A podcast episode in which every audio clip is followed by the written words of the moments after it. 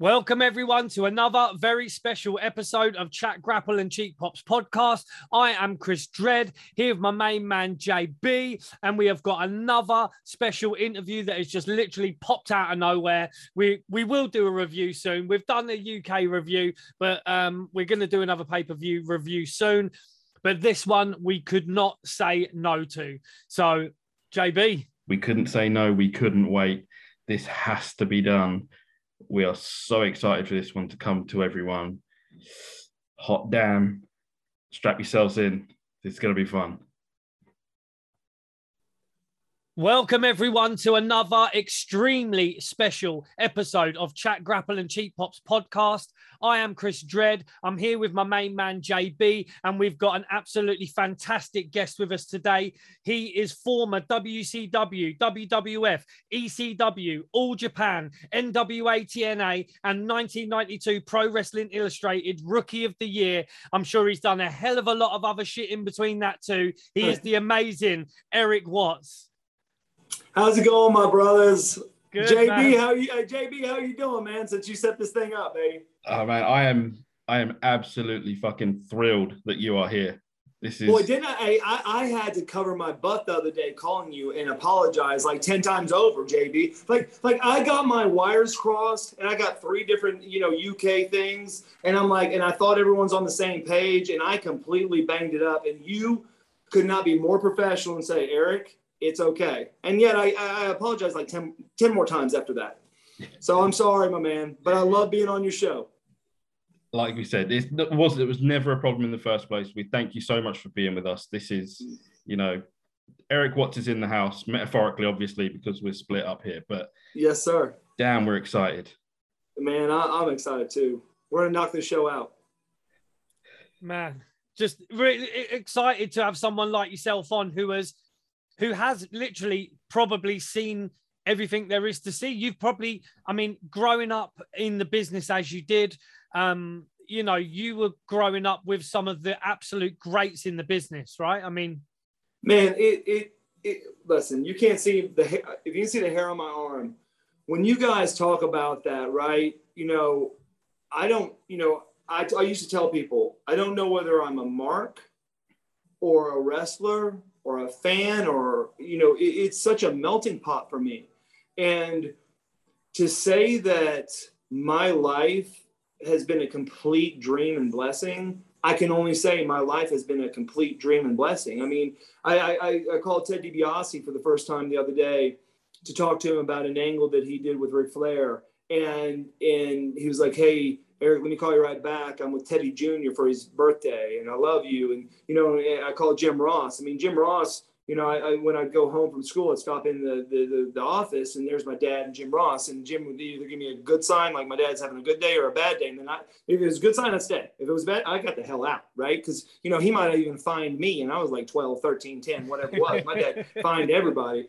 And, um, you know, to sit there and, you know, have relationships with, with, with Sting, you know, the, and, and Junkyard Dog, he gave me my first nickname, Slick Slam, and and we just, we, we just keep on going. I was talking to Jody Hamilton Junior yesterday saying, hey, did I hear that you had a wrestling school? And he's like, yeah, I, you know, I'm, I'm carrying the tradition on because his dad just passed away. I got I got two or three people that want to, you know, go to a school, but I got to go to somewhere they trust. And and and and he's shooting, he's shooting uh, uh, images of him at Mid-South. I mean, Shawn Michaels, I remember Shawn Michaels coming up to me and going, Eric, man, you know, I've got young kids and all they've seen me is win, win, win, or they see me on the top. I want to show them that I had to start at the bottom.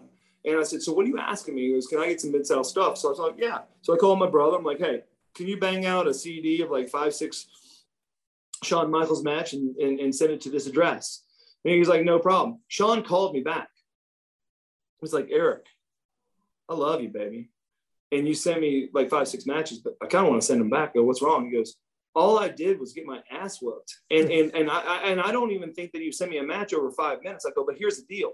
My dad knew you're so talented because you took the best ass whoopings I've ever seen. I did, because I, I didn't know what my brother, I don't remember all the matches. So, so I had to just react. And Sean's like, I don't even know if I want to show my kids this. I go, that's on you, baby. Love you. You know? So, um, I, and I, I can go on and go on, man, you know, for forever and ever. My mom talked about us staying humble. and in that, you know, God had blessed us, and, and therefore people, you know, religious, not religious, however you you you are, um, to be humble, right? My mom and her family escaped. Um, they were well-to-do in Estonia, and then when the Russians took them over, they literally took all the jewelry and all the things they could and snuck out on and, and on a milk, actually milk wagon, like the milk wagons out. Uh, the dad didn't make it through and made it to the shore and bartered, and the boat had been hit in the World War and started to sink outside Germany. So then my mom and the family, they could have come over separate, but they stayed seven years in concentration camps, or then, which were called deportation camps, for seven years uh, before they came over.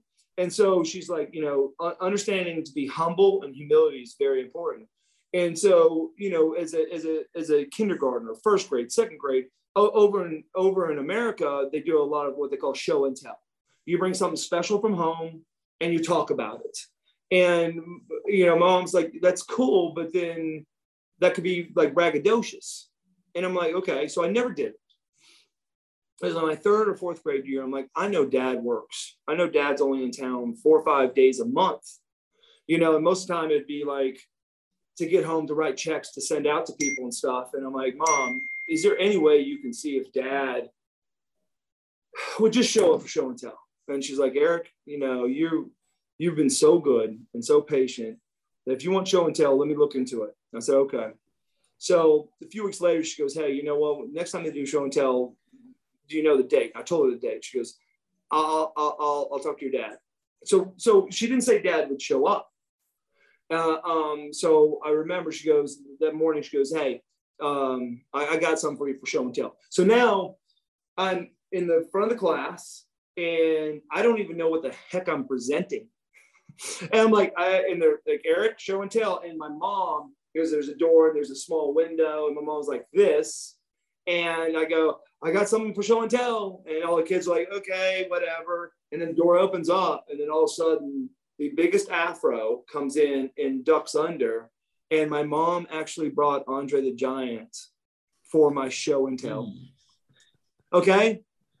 Right after my class, Andre said, can I have lunch with you guys? And so we're in the middle school, right? They have all these tables with the seats already attached. He couldn't fit.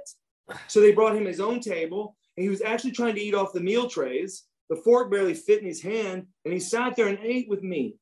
Do you understand? After that point, there was nothing more special that ever happened to that town again. It was just over. I, I, I was the man, and and my mom didn't do it. My mom didn't do it so that I was popular. My mom did it because, like, you know, she was teaching me a lesson, like being humble and respectful for long times. Then you should be like rewarded. But who in the F brings Andre the Giant to show and tell? And he even pulled off his ring, you know, the the right side ring, in which um you know would be the wedding ring on your left. And then and then my mom had set it up. You know, you could pass a silver dollar through his ring. That's how big his hand was. Okay. And um, and he'd actually come in town because my dad was going to bonus him some boots, because he would always say, you know, boss, I like your boots. So my dad, my dad had a whole bunch of collections of boots, but he had very high dollar, you know, and so these were ostrich boots he wanted. wanted. So the funny story is uh, this place called Drysdale's, huge country store in Oklahoma. And um, they, they got them, and they, they were twenty-three quadruple E was the size. We got there. My dad gave them this gift. They're too small.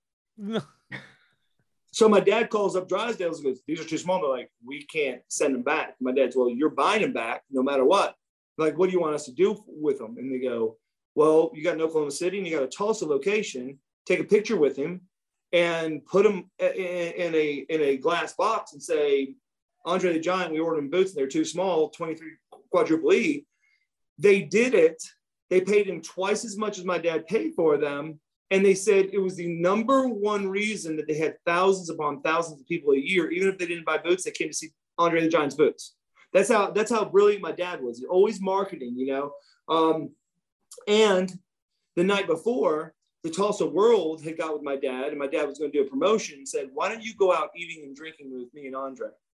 The night before, Andre, and it's in the Tulsa World paper, head story, he drank one hundred one Coors Lights, twelve ounce Coors Lights, two quarts of Jack Daniels and ate seven T-bone steaks. And my dad's deal was, you take us out, you get the interview if you pay his bill. and and, and it, all, all it did was put over Andre the Giant, Mid-South Sports. You, you know, so my dad was always working the deal. So to, to say that I've got a million stories in one, it's not because I'm special, my friends. I'm nobody. I, I, I swear to God, I'm nobody. You guys are the most important thing in the world. And I tell people this. I, I, I get podcast requests all the time, and I can only take so many.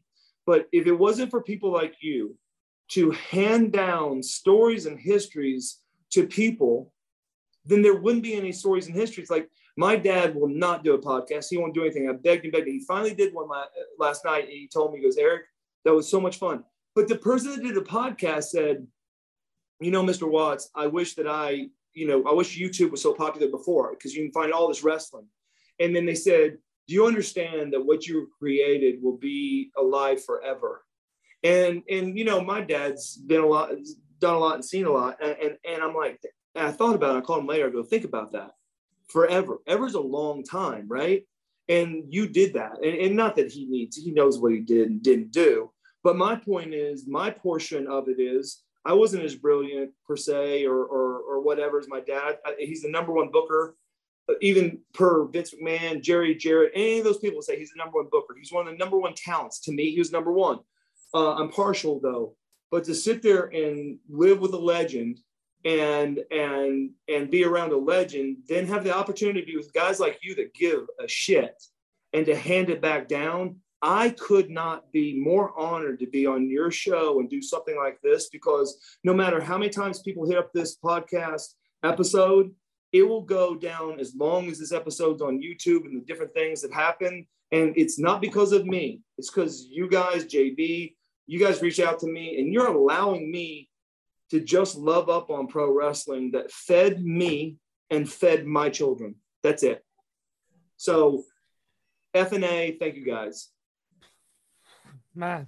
No, thank, thank you. Like I said, thank you for coming on. Thank you for agreeing to chat to us. I mean, Eric freaking Watts.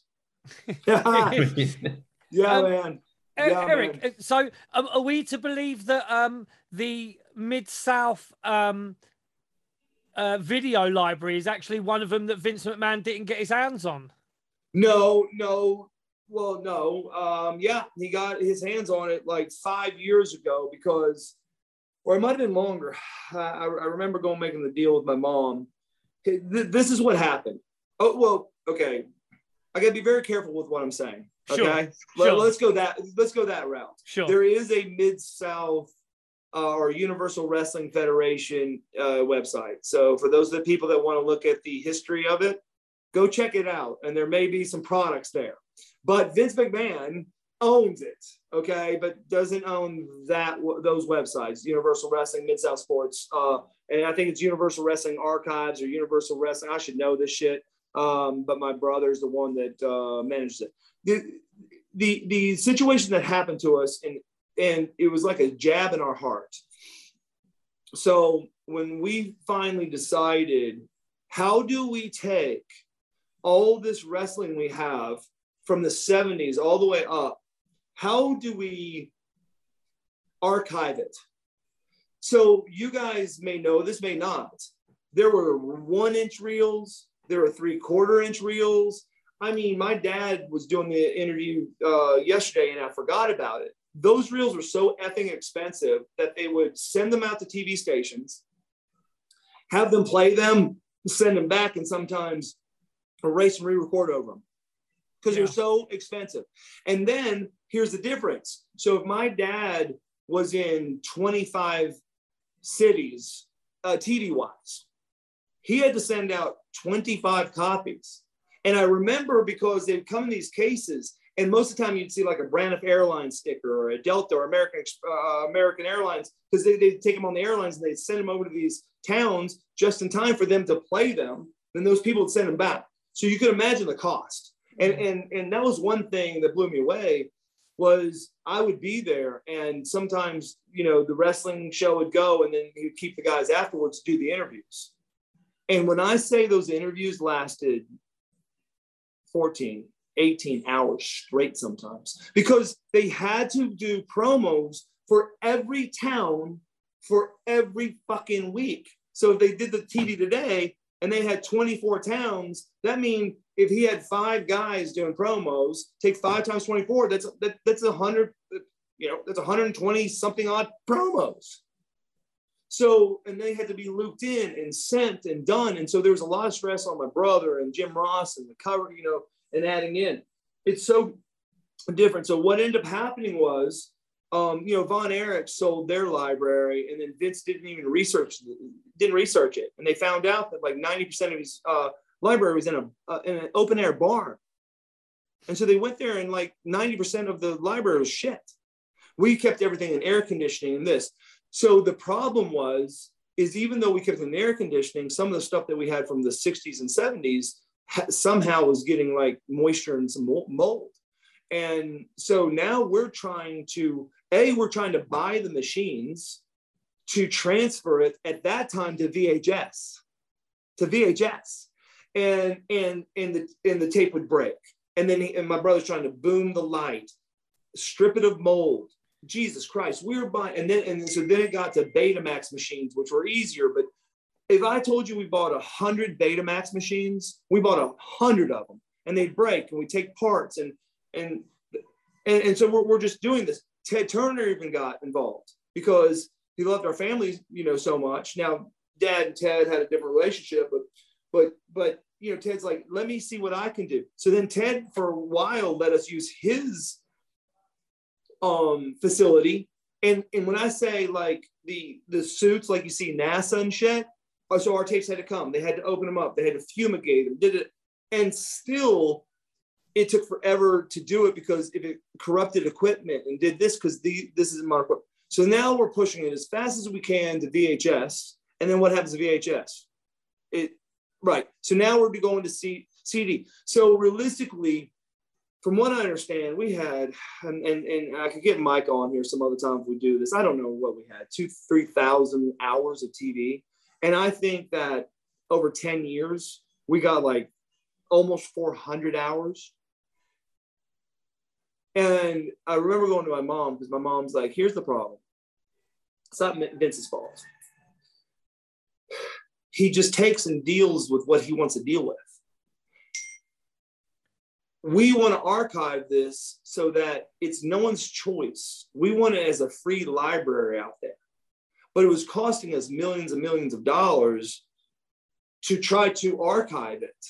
And we got to the point where we just could not continue to do it because we were selling D V Ds and da-da-da. But you're talking about millions and millions of dollars. And it just broke my mom's heart. And I said, Mom, we got to tap the fuck out. You know, because here's the deal. I mean, it's up to Vince what he does. And hopefully he will. And if he splices and use some and not some, he has the money to sit there and and and ar- archive or regenerate what he can get ten times more than us. So what do we do? And it was a struggle. I mean, because I'll tell you what, I, I called Vince myself. He flew us out, first class, limos, the whole shit. And uh, Jim Ross and ten other people were there. And he made an offer, and my mom, yeah, I remember going back to the airport. My mom was just in tears. And she's like, I got to hand this over, not knowing what they're going to do. I go, Here, here's the other option. What do we do? Mm. Like, we, we have to wait. Every time we get one hundred thousand dollars, two hundred thousand dollars, three hundred thousand dollars of sales, to take that money just to put it right back in. And then we're doing it as fast as we can. We just can't fulfill the order. Because my brother would have to then sit there and take what he has on a hard drive. We had stacks of V H Ses, sending the bullshit to, to, to one V H S. Then you had to take the V H S and hook it up because it wasn't digital like C Ds. And then you had to have these mega stacks, hot as hell. And he, and he's going, bro, if you got an hour show and you're and you got twenty stacks, you can only make twenty videos. If you're selling the videos for twenty bucks, you're only talking about eight hundred bucks.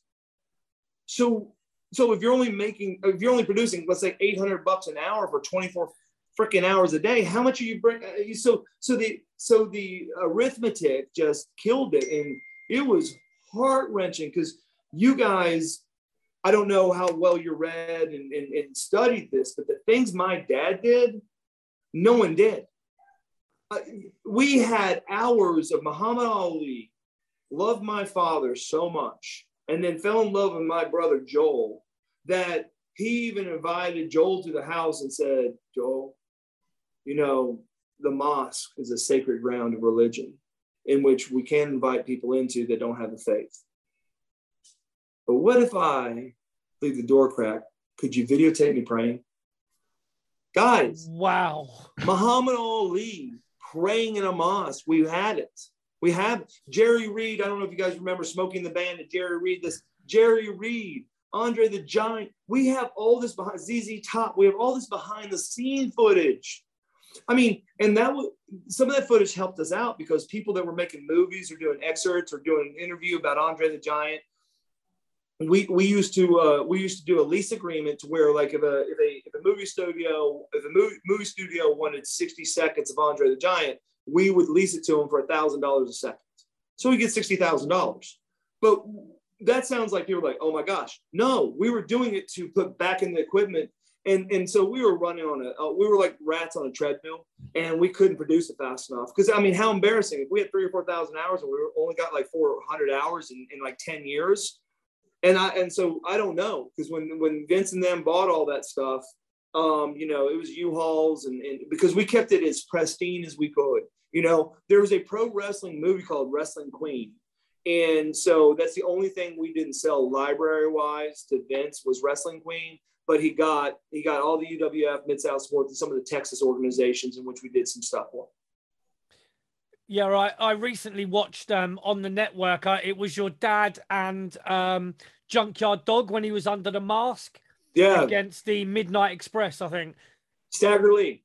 Yeah, Stagger Lee. That's right. Yeah, yeah. Is it so, Stagger Lee? And those T-shirts we so, were so hot. It said Stagger Lee or J Y D. J Y D. Yeah, on the yeah. front. Yeah, yeah, man. And yeah. so that was on the network. That's on the W W E network. So there is some stuff. Um, yeah. On, on no, there, you know, there, process, there is some, yeah, yeah.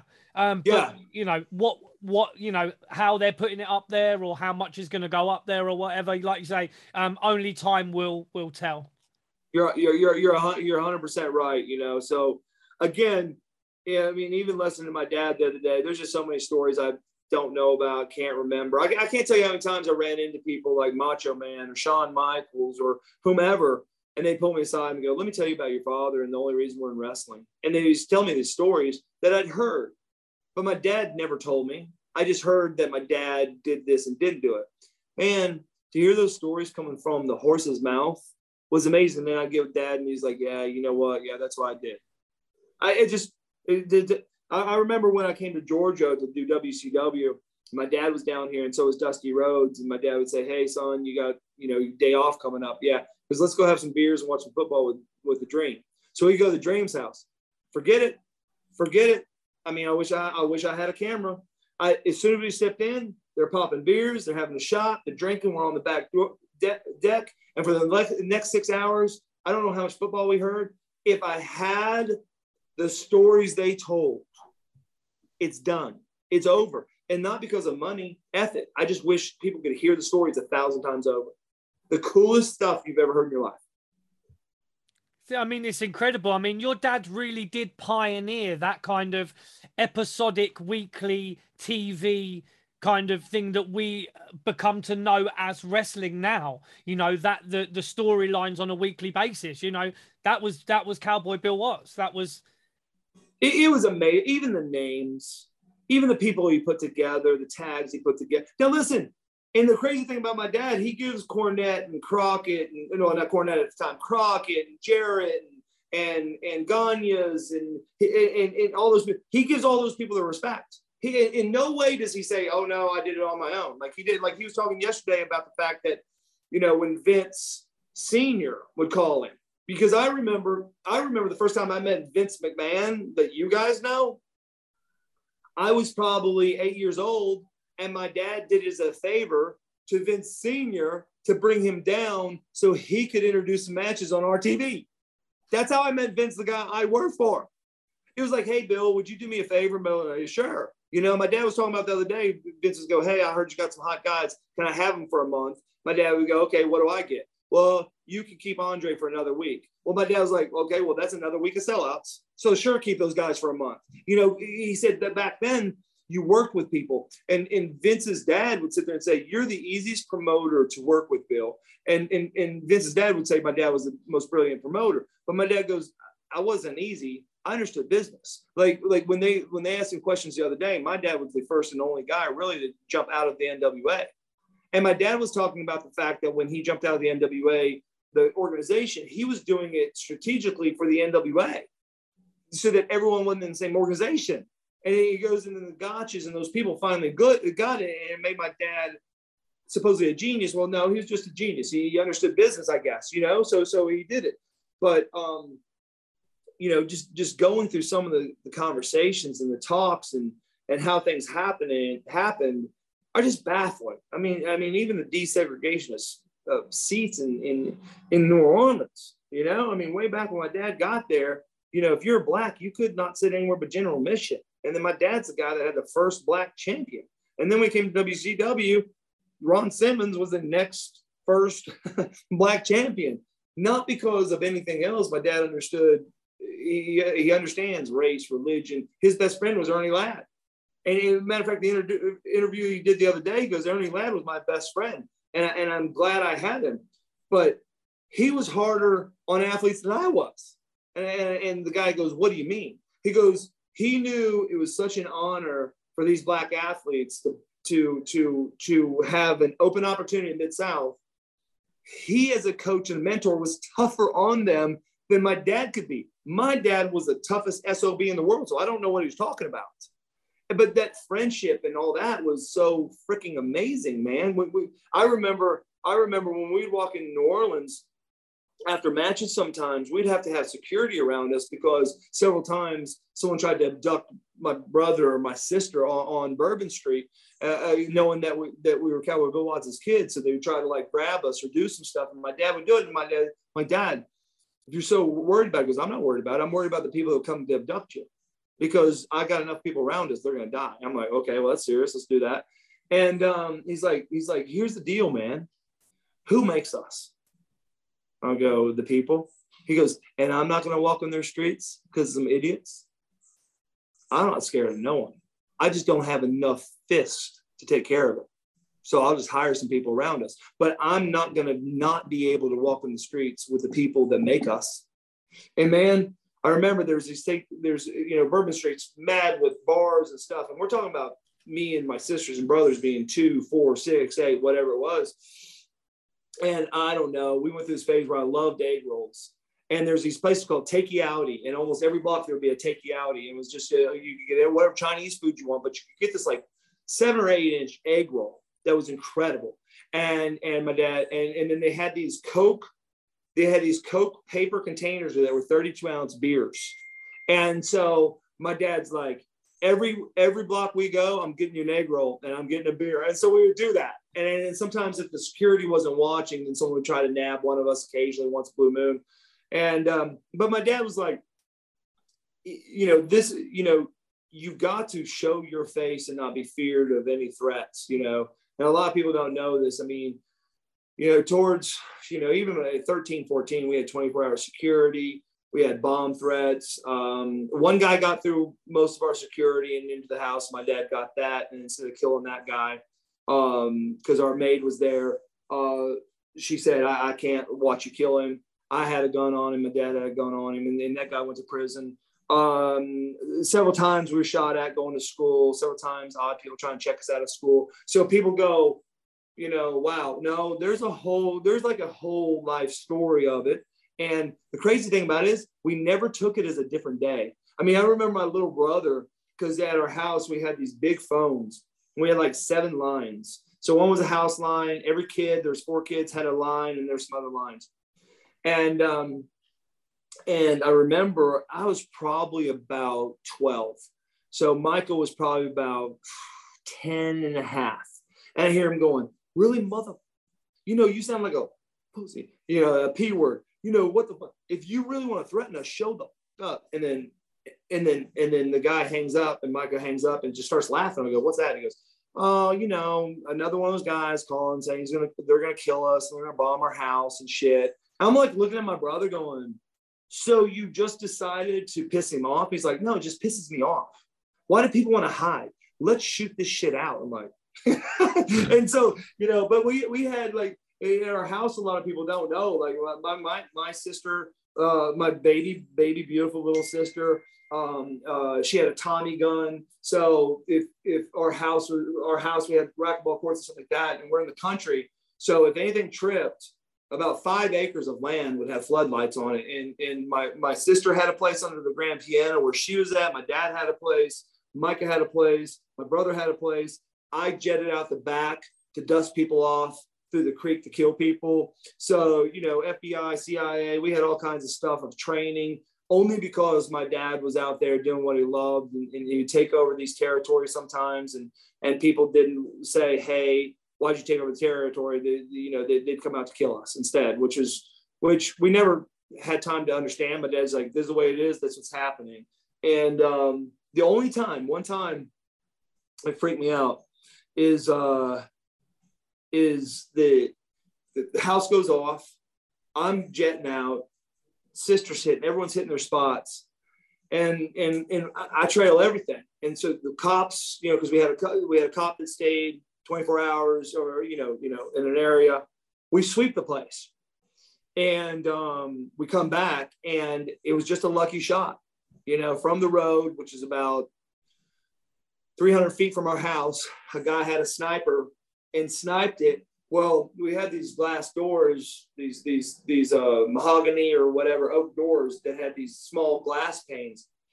And my mom, my mom was out of town. My dad was in town, and my baby sister, which probably at the time was like five or six, stayed with my dad that night, you know? And, um, and the shot went through the door, was triggered the alarm. And this, this idiot doesn't know. And it actually went through the sheetrock and, and lodged in the head of the bed, in which my dad bought the bed from Gone with the Wind movie. Lodged into the back of it. Well, after an hour or so, here's the cops. And I remember I'm sitting there with a the couch, and they said, give me your gun. I go, no, fuck you. And then my dad's like, no, give him the gun. I go, no. Well, it wasn't because I was trying to be disrespectful. I could not open the grip on my handle. I was so petrified that, I, I, that because that's the way we were raised, if someone's trying to kill me, I, I wasn't going to let you give me, take my gun away in case someone came in. And we had cops everywhere at the house. And I just didn't trust anyone, right? And then they looked at it, and that night, because they did the thing, and they, they looked at how it came through, and they're like, Bill, they pulled the bed, and the, the slug was in the headboard where exactly my dad and sister uh, were at. So, I mean, had it made it through the headboard, it might have clipped one of them. I don't know.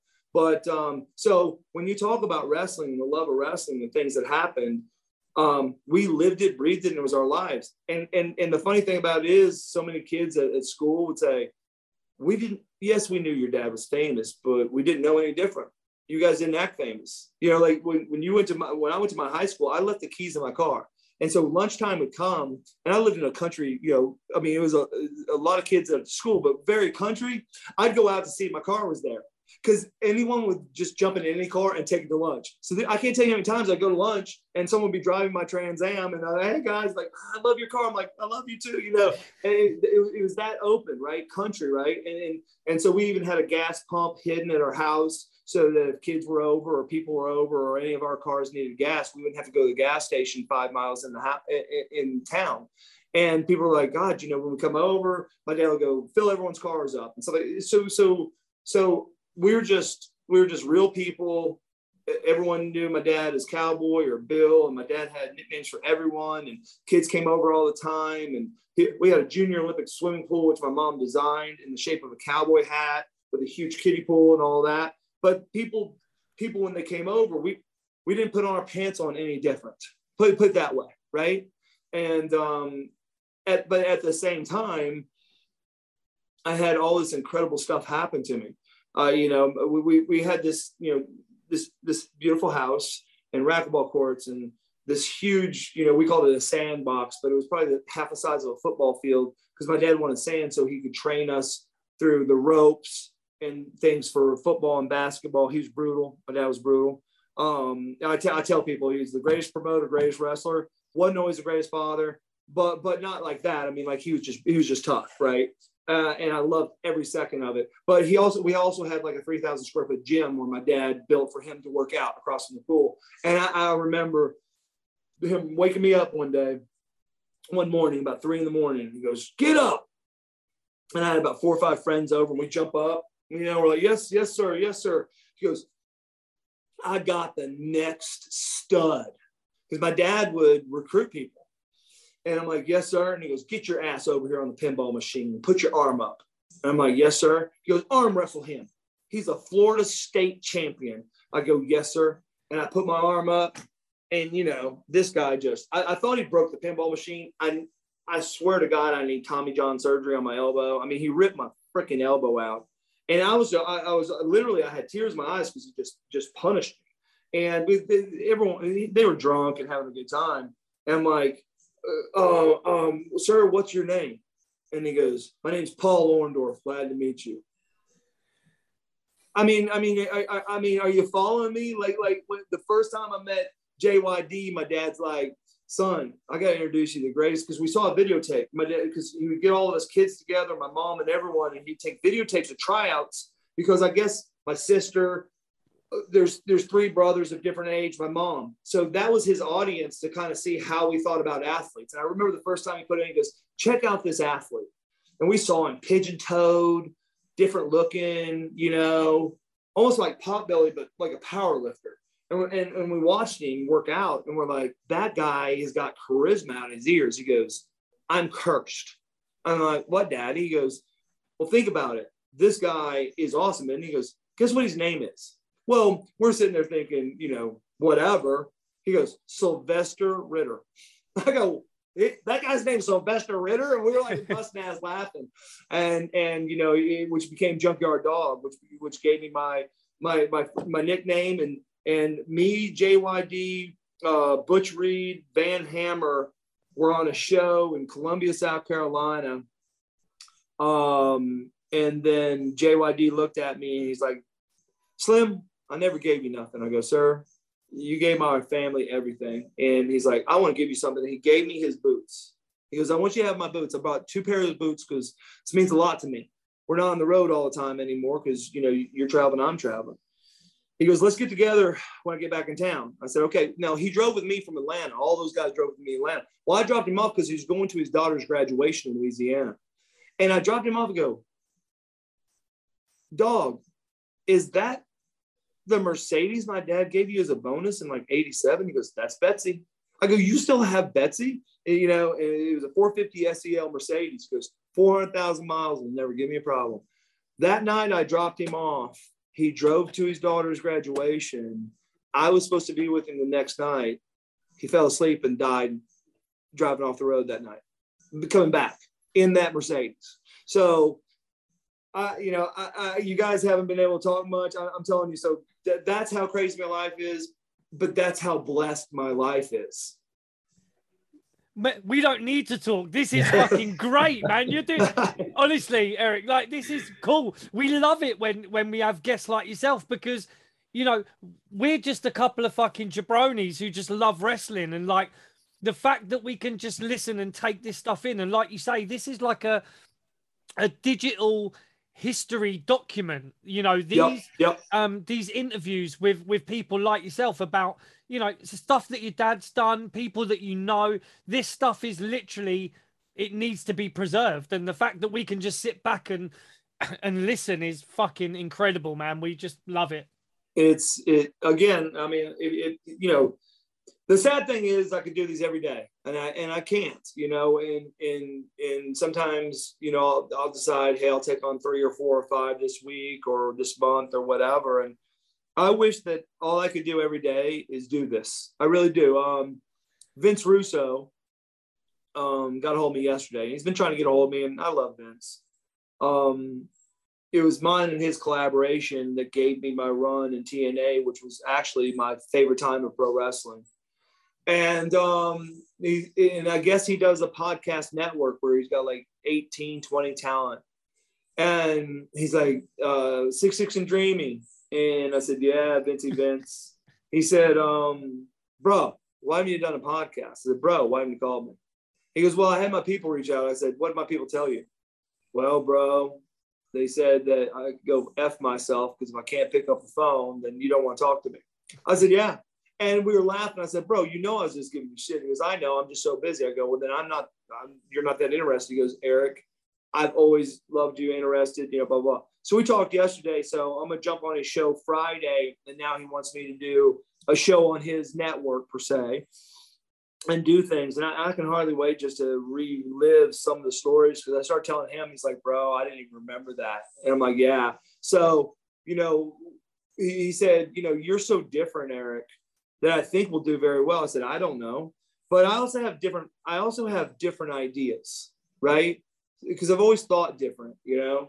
And uh, one thing that I'm gonna tell him Friday is I think that I want to recontact some podcasters and in, in, in other places. And I want to maybe interview other podcasters in other countries. Like, you know, maybe you guys, uh, there was a very talented guy. There was a very talented kid that I'm gonna have to find out in Australia. And he did this interview on me. And I, he said, would you give me three, day, two, day, two days? I swear to God, we did four hours a night for two days. And uh, I've never been, I, I've never had someone so thoroughly walk me through my career. It was the craziest shit ever. And and so, so like my dad said the other day to the person that was doing the podcast about Mid-South, he goes, you've done such a thorough job. Uh, uh, you know, I'm doing this for my son, but I really enjoyed it, which meant the world to me. And, uh, but you, not everybody, not everybody, but there's people, there's, there, there's some people that are just wannabes or whatever, but there's literally people that love, eat it, breathe it. And, uh, it's an honor. Well, you know, I was thinking the other day about it. I'm like, man, you know, something I'm going to bring up to Vince Friday is, you know, there's been probably eight, ten podcasters that, that, that have left a mark in my brain, minus the people I want on. I would like to reverse podcasts with people and and, and multi-produce shows, because because because what because what if, what if people in America caught on to your show because you were on my show, or vice versa? Who cares if your love is pro wrestling? Yeah, absolutely right. That's, I mean, and I can I can already see your, your mind is your mind is working.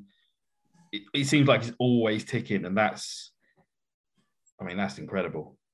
Yeah. So if you guys have, have any hard hitting questions, man, let's let's rock and let's do this. Well, I mean, it, it would be it would be stupid of us to have you on, and and like you said with the other guys who are kind of walking you through your career.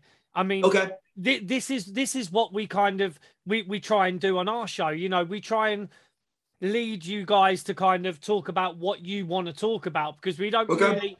There, there are a lot of podcasters, like, we'll be we'll be fucking one hundred percent honest all the time.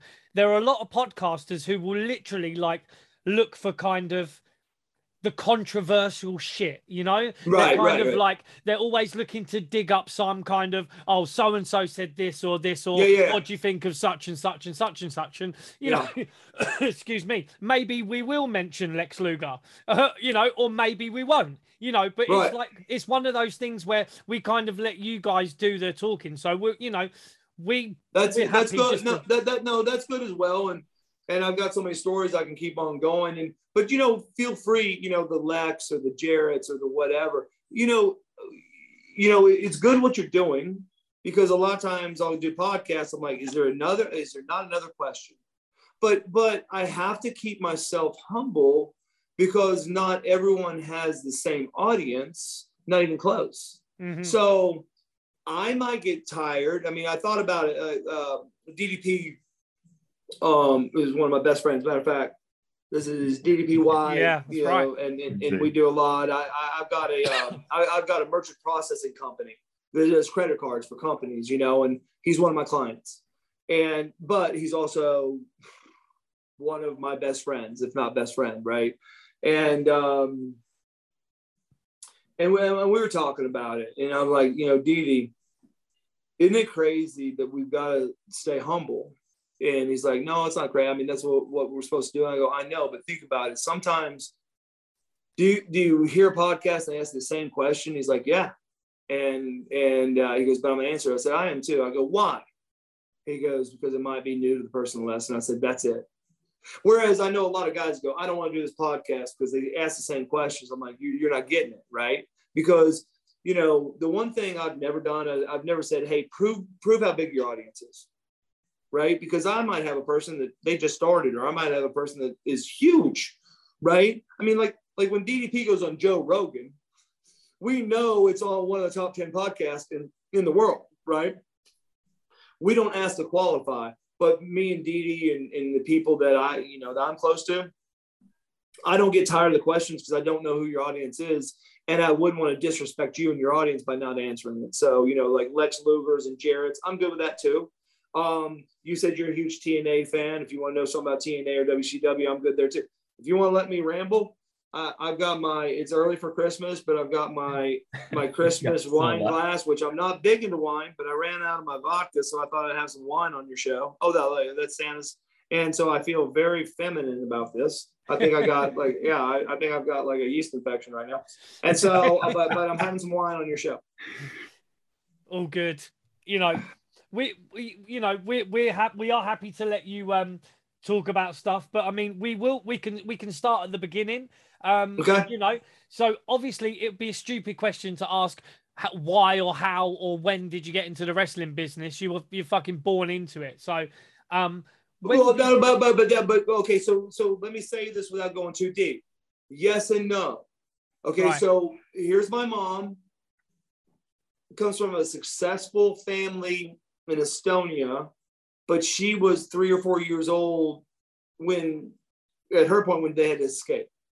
So she wasn't but eleven or twelve when she made to, or ten or whatever when she made to America. So when you are bartering to get here, you have nothing.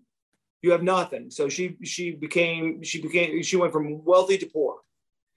Um, thank God. I mean, it, you know, she, she landed in Oklahoma because a church decided to sponsor the whole family. Um, but still, you come to Oklahoma, my mom spoke uh, eleven languages, but redneck was not one of them. Right. Right? So, uh, you know, it's like, who's this hot chick that, you know, t- you know, speaks all these languages? Um, so, so she then came over because they immediately had to make money. She was cleaning houses and going to school and doing whatever she can. Then, but then she became a model, and, and there was a thing called American Bandstand. She's Miss American Bandstand. She's this. So without getting too crazy, that's how my mom and dad reconnected. My dad went to the University of Oklahoma. Then he went to, to the Houston, um, uh, the te- uh, Houston, uh, Texas, uh, Houston Texan team. The coach called him fat because back then, if you're over two twenty as a lineman, my dad was three hundred, you're fat, even though if you weren't. So he knocked that guy out. So then they traded him to Minnesota Vikings. Well, Minnesota Vikings, in Minnesota, there was a guy that heard about this athlete that was a great amateur wrestler and a great football player, and that guy's name was Verne Gagne. So Verne Gagne approached my dad at the Minnesota Vikings and says, hey, kid, I want to talk to you. And he's like, sure. Well, people think the N F L has always been the N F L. It hasn't. I, I don't remember my dad's my, my dad's contract was like, I don't know, twenty thousand dollars, thirty thousand dollars. But then now that's back in the ice age, right? But still, it was only twenty. So most of your pro football players went back and, and were, you know, uh, grocery store attendants or worked uh, doing oil changes and shit. You know, no one was making so much money that they just could just could play football. So my dad decided to pick up pro wrestling in Minnesota, and then the Minnesota Vikings found out, and they pulled him in before the season, said, hey, we got to talk to you. He's like, okay. And they go, we don't want you to pro wrestle and play pro football. He goes, well, I made more money in three months pro wrestling than you pay me a year, so go fuck yourself. And that's how my dad started pro wrestling. But that's also why there's a lot of pro football players that ended up pro wrestling, because the connection with my dad, Ernie the Cat Ladd, and a lot of those people, my dad had met pro football and brought those people because my dad cared more about being an athlete. All right. So if you if you, if you bring that together, my mom, so my dad left his junior year before getting, before his senior year, he left Oklahoma to go pro. So my dad didn't have a degree. My mom didn't have a degree. So now fast forward to the Von Erichs that were great friends of ours, the, the Dusty Rhodes, the Grahams, the Gagnes, and guess what? None of those people had college degrees.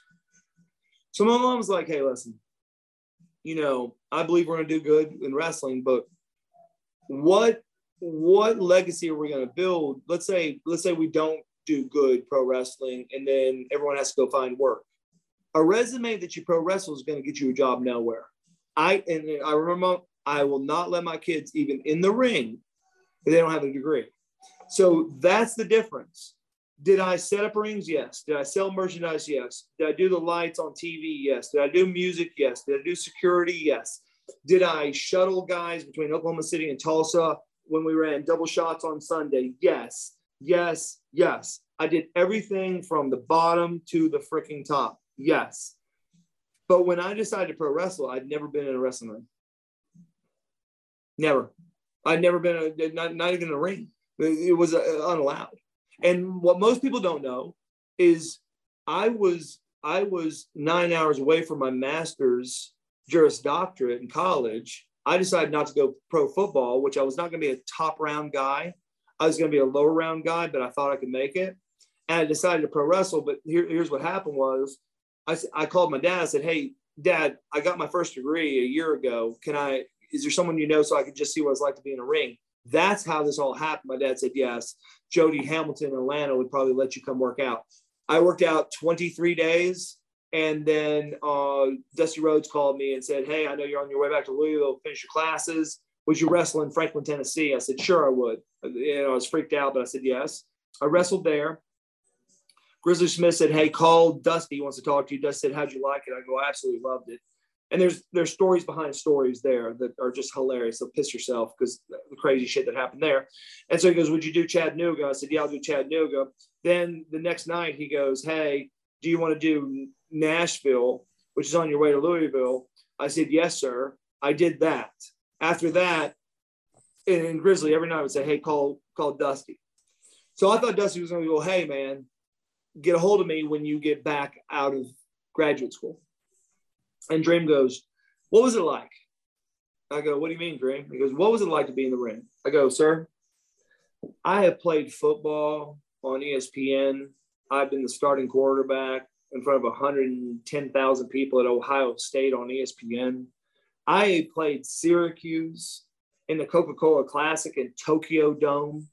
I mean, literally in college, played football in Tokyo against Syracuse, right? I said, I have been on the largest sets. I've never felt shit like this. I just haven't. I haven't. You're so close to the fans. You're so raw. You're there. I said, I've never felt anything like it. He goes, you are screwed. I go, sir? He goes, you're screwed. I go, what do you mean? He goes, that's exactly what I felt the first time I wrestled. I said, sir? He said, have your ass back in Atlanta tomorrow. You don't need your degree. I said, sir, I'm going to get my degree. He goes, no, the fuck you're not. I go, sir? He goes, I got a contract. Your fourth match ever after twenty-three days of training is going to be on Saturday Night Live, W C W.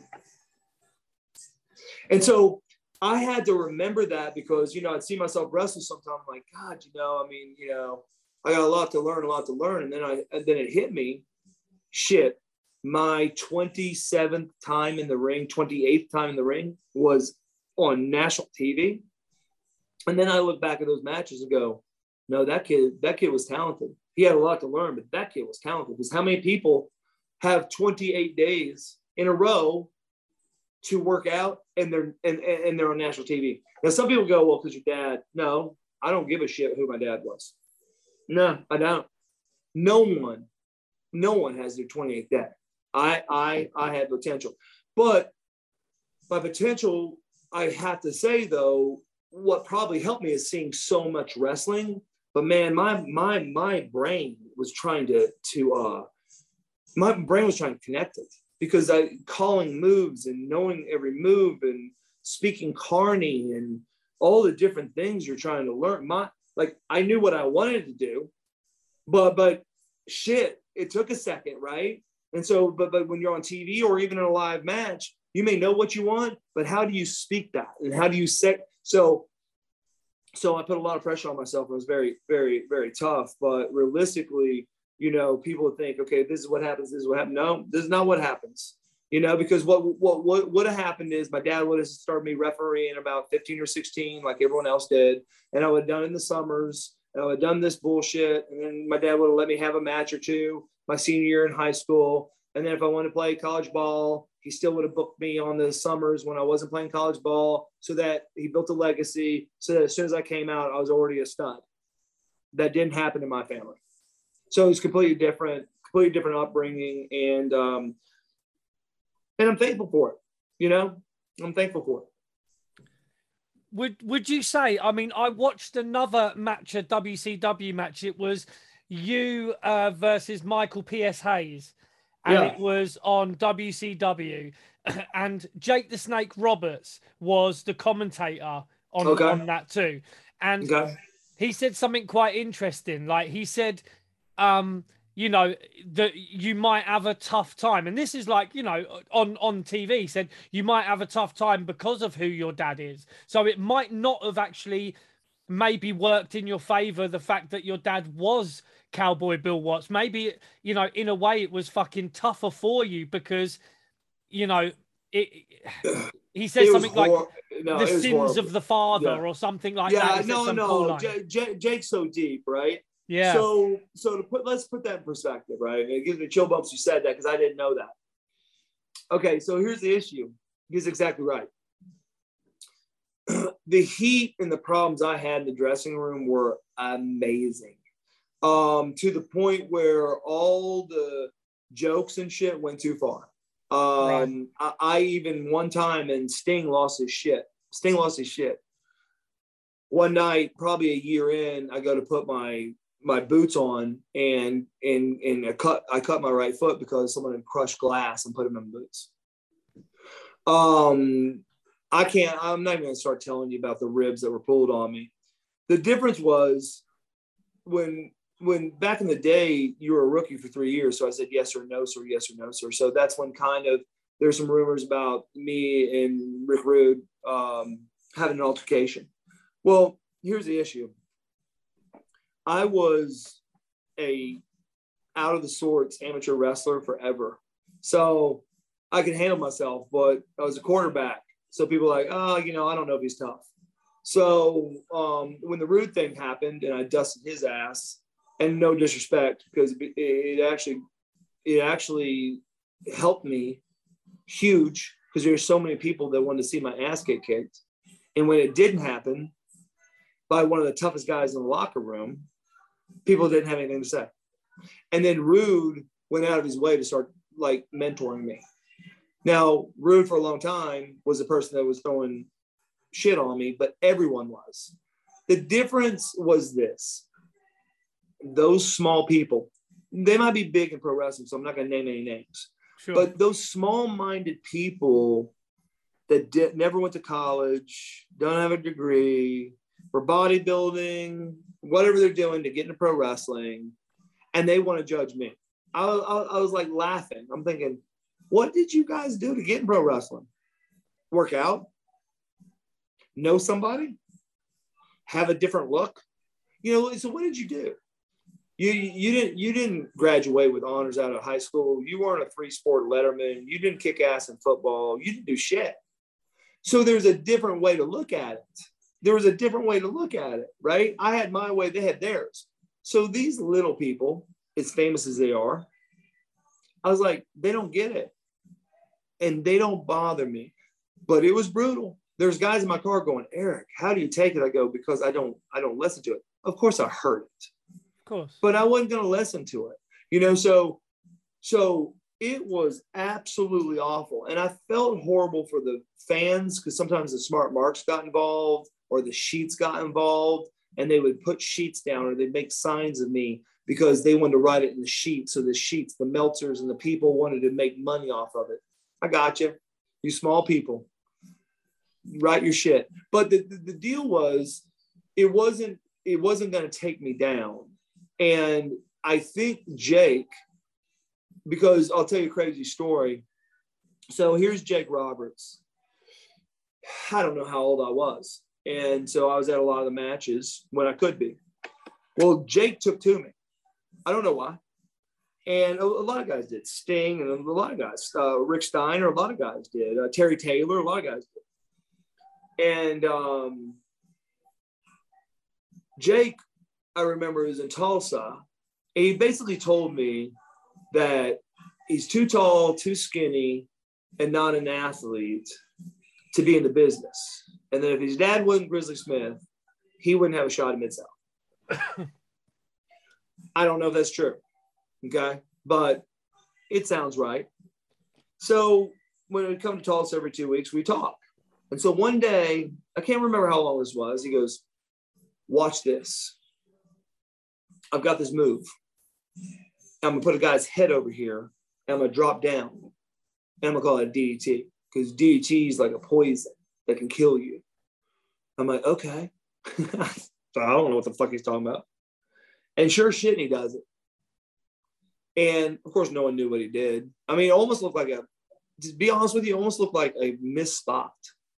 You know, you, you just grab a guy's head and you hit, and all, because they're used to like power slams and and brain busters, and you know they were, yeah. And the fans kind of go. Pfft. Jake didn't care, so he comes back. He goes, "See you in two weeks." Now think about this, right? So now you do a T V, and then in two weeks, so it's not like there's T V every week. You do that. So he comes back. He goes, "This is gonna be a big move. I'm gonna start doing this."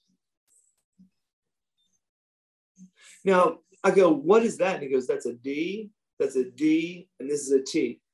I'm like, what? He goes, I'm going to signal my move. Now, I'm also thinking that my dad was not big into people knowing a finish is going to happen, not. So I was like, ooh, this might be an issue. Well, D, well, the people still, still didn't know. This was the second time they saw it. Boom, boom, he does it. Now I'm watching. Now think about this. I'm twelve, thirteen years old. Jay comes back. What'd you think? I go, it's interesting. Like, I liked it. You know, I don't, I don't know what to say. So then it comes back another two weeks. And he goes, blah, blah, blah. And this happened for like three months. Within about three months, he's doing this, and the people are going ape shit because they know what's going to happen. I'm going, this guy's a genius. So he came up to me and goes, I'm going to lose the match tonight. I go, okay. He goes, I'm going to signal D D T. I'm going to have the guy reverse it on me and beat me, which didn't mean he was going to do that. My dad probably said, you're losing, and then, you know, whatever, but whatever. And I don't give a shit how it happened. And I'm like, ooh, I don't know if that's going to be good. You know, and we'll see. Some boom, boom, boom. Fans go crazy. Bam, reverse, boom. The people lost their crackers. They didn't know what to say. I'm like, this guy is a mental genius. And so here I am. And it was almost like he treated me like I was his best friend.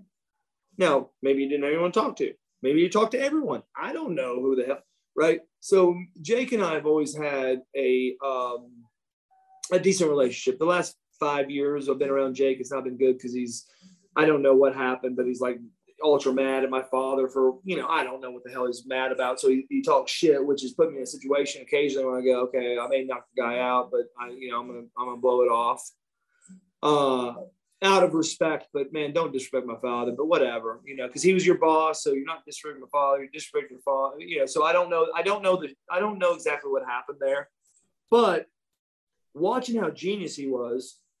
And so I think that w- what you're talking about is, he is so intellectual. He knew the shit I was going to go through, and he said it on live T V. And, and I got to be honest with you, I never knew he said it. But yeah. he, but you know what? He was foreshadowing, and his foreshadowing was dead on. And it means a lot to me that you told me this because I didn't know. And it gives me more respect for him. Well, not more respect. I only get upset when he's like going out sure. of his way. You know, like even Dallas two years ago. Uh, Jake was saying something, and Dallas goes, shut up.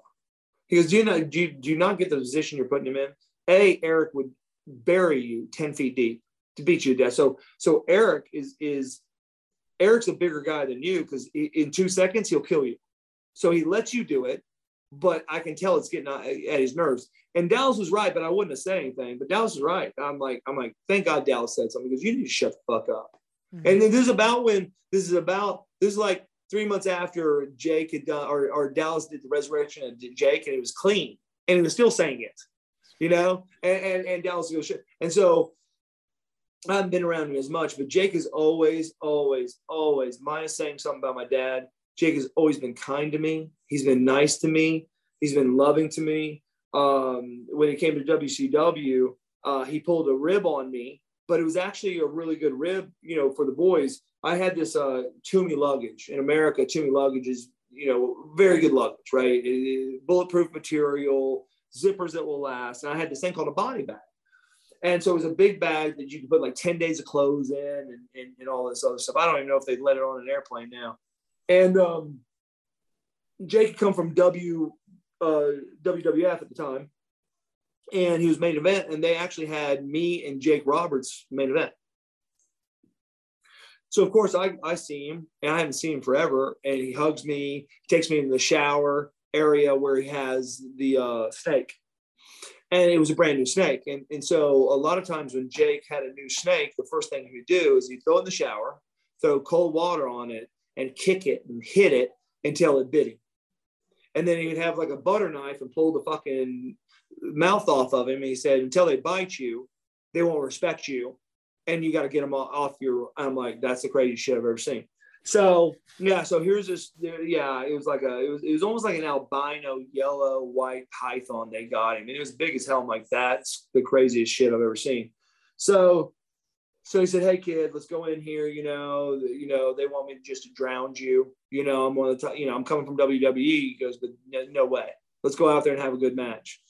And I'm like, whatever you want, drown me, not drown me. Because my respect is I'm supposed to do whatever the, the company wants. So we go out there and have a phenomenal match. And of course, Jake, you know, D E Ts me. And then here's the snake, and they pull the snake, and then he puts it in the bag and he walks it back. So I'm laying in the ring for, you know, ten minutes, it seems like, right? You know, to get the fuck out and go. So when I come back out, as soon as I get in the locker room, all the guys are like clapping, and Jake hugs me.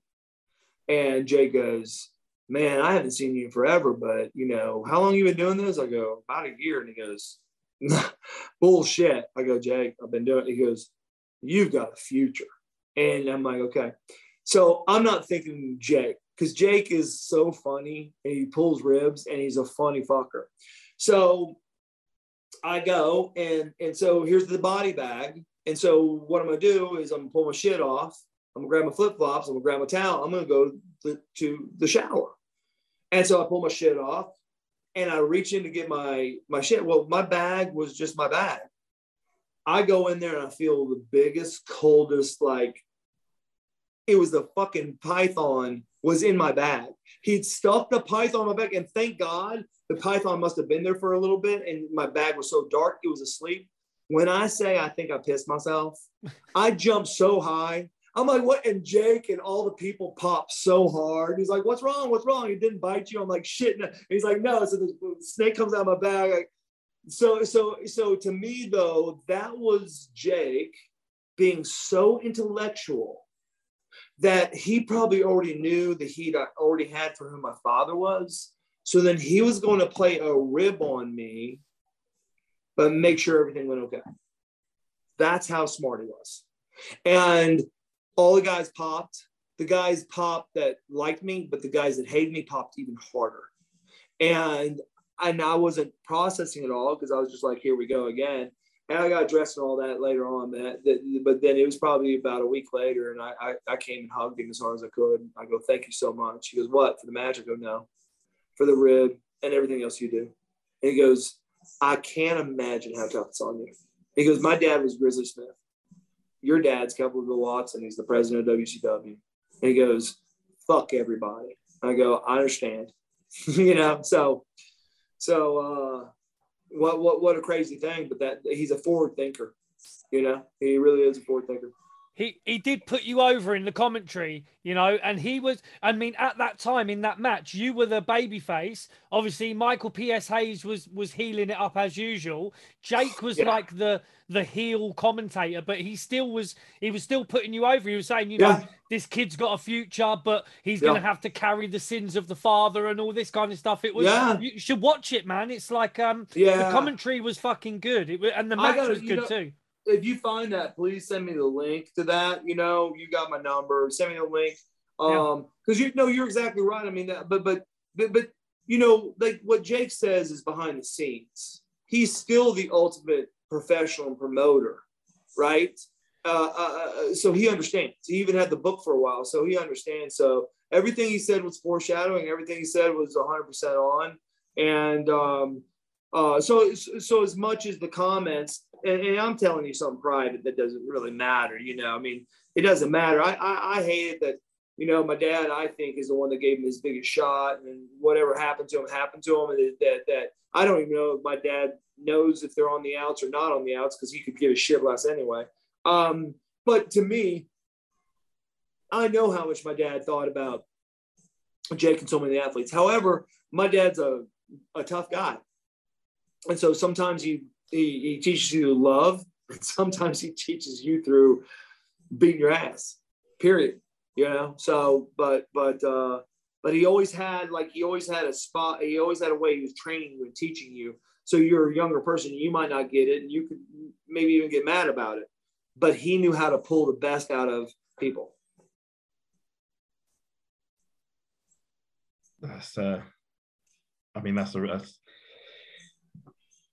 we could, we could sit and talk about, you know, your dad and how he trained so many people, put so many people over in Mid-South and that, but I mean, I want to I want to sort of stick to your to your career, and like uh, I'm I'm a huge W C W fan. I can sit and watch that early nineties W C W stuff until, you know, probably my wife tells me off and goes tells tells me to go to sleep. But this is quickly, you know, becoming we're quickly becoming a W C W podcast. I mean, we joke about it all the time, but it seems like all our guests that we have on seem to be from W C W. I mean, we've had Alex Wright on, Sonny Ono, um, Kwee Wee, you know, yourself. We've had quite a few W C W guys on, and um, yeah, I mean, we we literally just we're huge W C W marks too, and that early yeah. nineties when your dad was there, um, you know, afterwards coming through. I mean, the N W O. Um, there probably wasn't anyone in at that time in the in the early nineties that you didn't wrestle, who who wasn't just the superstar, you know, right. It was just the list of names is incredible. I mean, even, you know, the uh, the Freebirds, you know, Michael P S. Hayes, Arn Anderson, um, you know, and it was the whole storyline of, uh, was it Paulie Dangerously that had like a, a, a bounty on your head or something? I think Paulie and, and, and, you know, two of the guys, two of the guys I probably started out with, mo- well, first of all, Uh, Bobby Eaton, you know, yeah. they, they they put me they put me early with him, which was unbelievable. Um, but three guys that broke in the business basically together was the fact that Kevin Nash and Dallas Page, they were a tag team, right? And so a lot of times I'd be with Dustin or whoever, but a lot of times I was wrestling. If I if I did tags, there was two tags I did. I was either tagging against D D P and Kevin Nash, or I was ta- tagging against the Hollywood Blondes, which was Stone Cold Steve Austin and Brian Pillman, you know? And then, and then, and then they mixed in Bobby Eaton, and then they did an Arn Anderson. And, and, and so I was just with the best of the best of the best of the best. And now, now, now Dallas wasn't that good at that time, but he became very good. And Kevin wasn't that good at the time, but he be- became very good. So, so, So you you had future Hall of Famers. So we're all learning at the same pace with Hall of Famers. But then I had, you know, they would tag me occasionally. You know, Ricky the Dragon Steamboat would be me with me occasionally. Um, sometimes it'd be against Shane Douglas. You know, so the, with Sasaki, you know, as well, uh, weren't you for a couple of times? Well, you know, because my dad wanted me to do the S D F, you know, so Chono and Sasaki, they came over from Japan. And yeah. and, that, and and what a lot of people don't know, there's Hiro Matsuda and Matsuda and those guys, and a lot of these people didn't know that we were doing training sessions before I even wrestled. So I'd be in that ring two, three hours, and some of the guys were like, oh, what's going on? But I've learned a lot from those guys. A lot of people don't know Harley Race. And I'd say, hey, Harley, when we're on the road, can we go? And Vader hated it because Vader had to go everywhere Harley went. So Harley's like, hey, I don't want people knowing I'm training you, so you don't get heat. So so I'm going to find out from the ring crews what time they're going to be up. So if a ring was up at ten or eleven in Kansas City or whatever, then we would meet at ten or eleven after the ring was up, and we train for two hours and go back, and Vader would cuss me. He's like, "You fucking idiot. I was out drunk. Now I got to be up with you because you suck." And I'm like, "Okay, Vader, go, you know, whatever." Um, but, but, I, you know, I learned early, A, I brought my camera everywhere. I videotaped everything because that's the only way. And in college sports, high school sports, my dad taught me that since elementary, right? Tape everything, because the, it's called the eye in the lot. The eye in the sky never lies. You may think you're looking good, but realistically, look at the eye in the sky, which we call the camera, right? Sure. Um, but even that didn't change. Even when I went to like uh, for uh, to catch wrestling um, uh, with Otto Vance, um, as soon as I got over there, I saw some athletes that you wouldn't see in America. Franz Schumann, Jesus Christ, Franz Schumann, unbelievable. You know, uh, uh, so so many of those guys, and a lot of those guys, I actually came back to America and told about. You know, Fit Finley.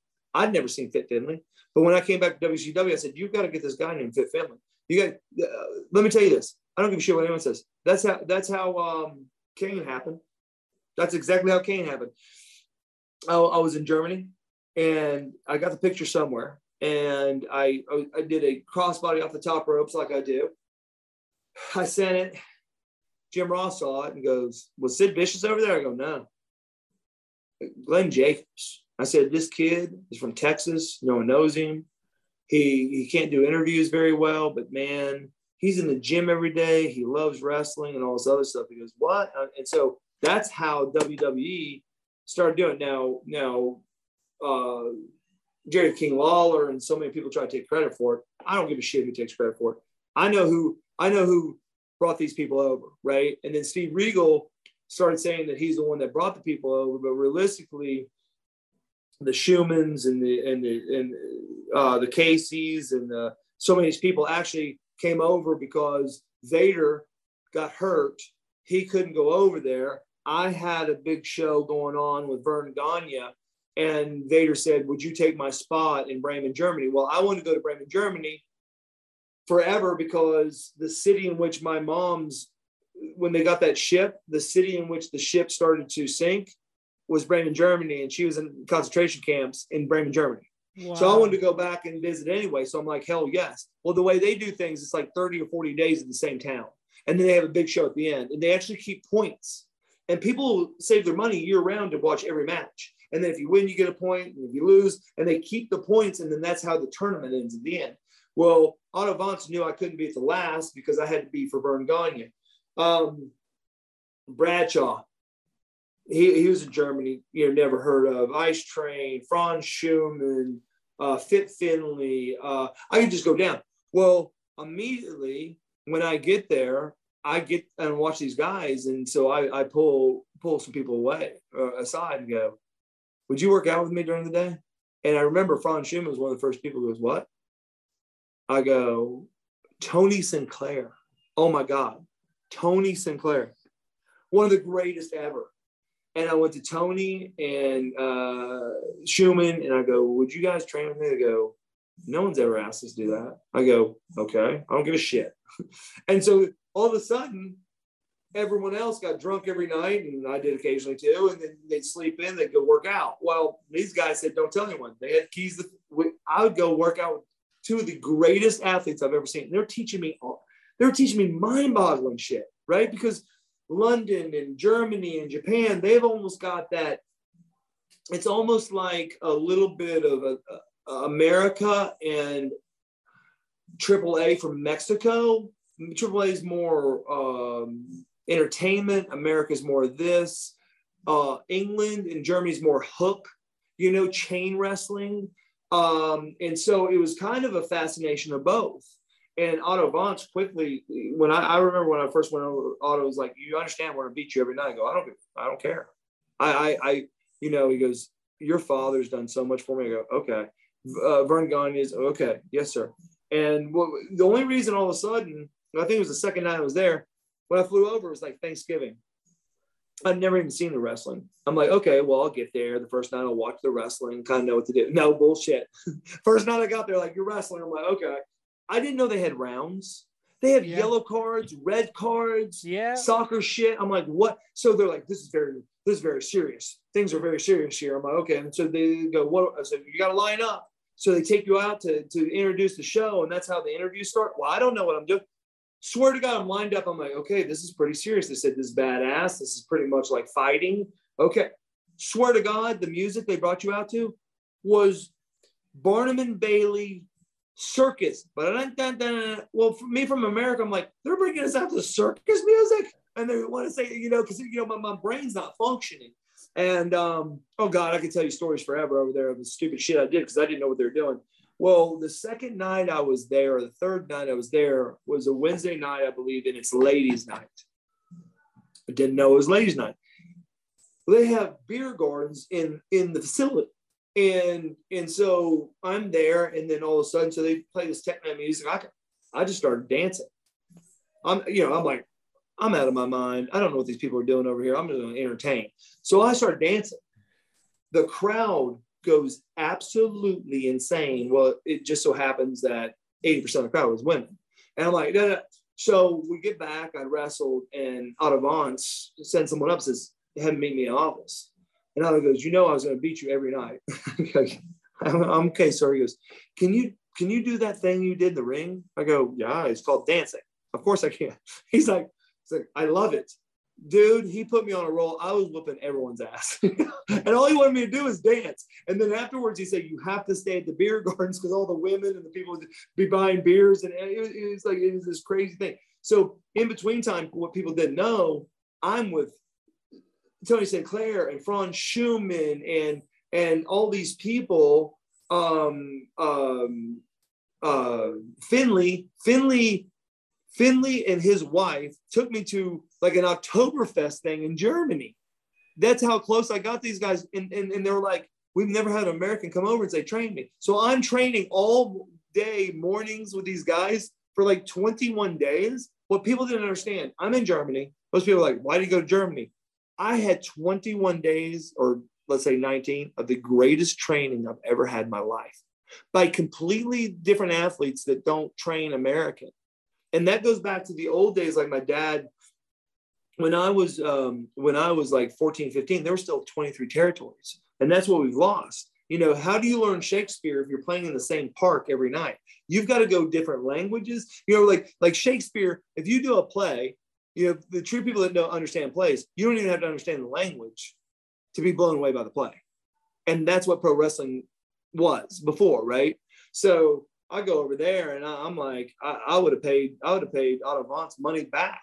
I, I don't give a shit. It was a great, and, and my and my my love for it was I put over as many people when I got back, and a lot of people came over, right? You know, from it. So um, uh, it was.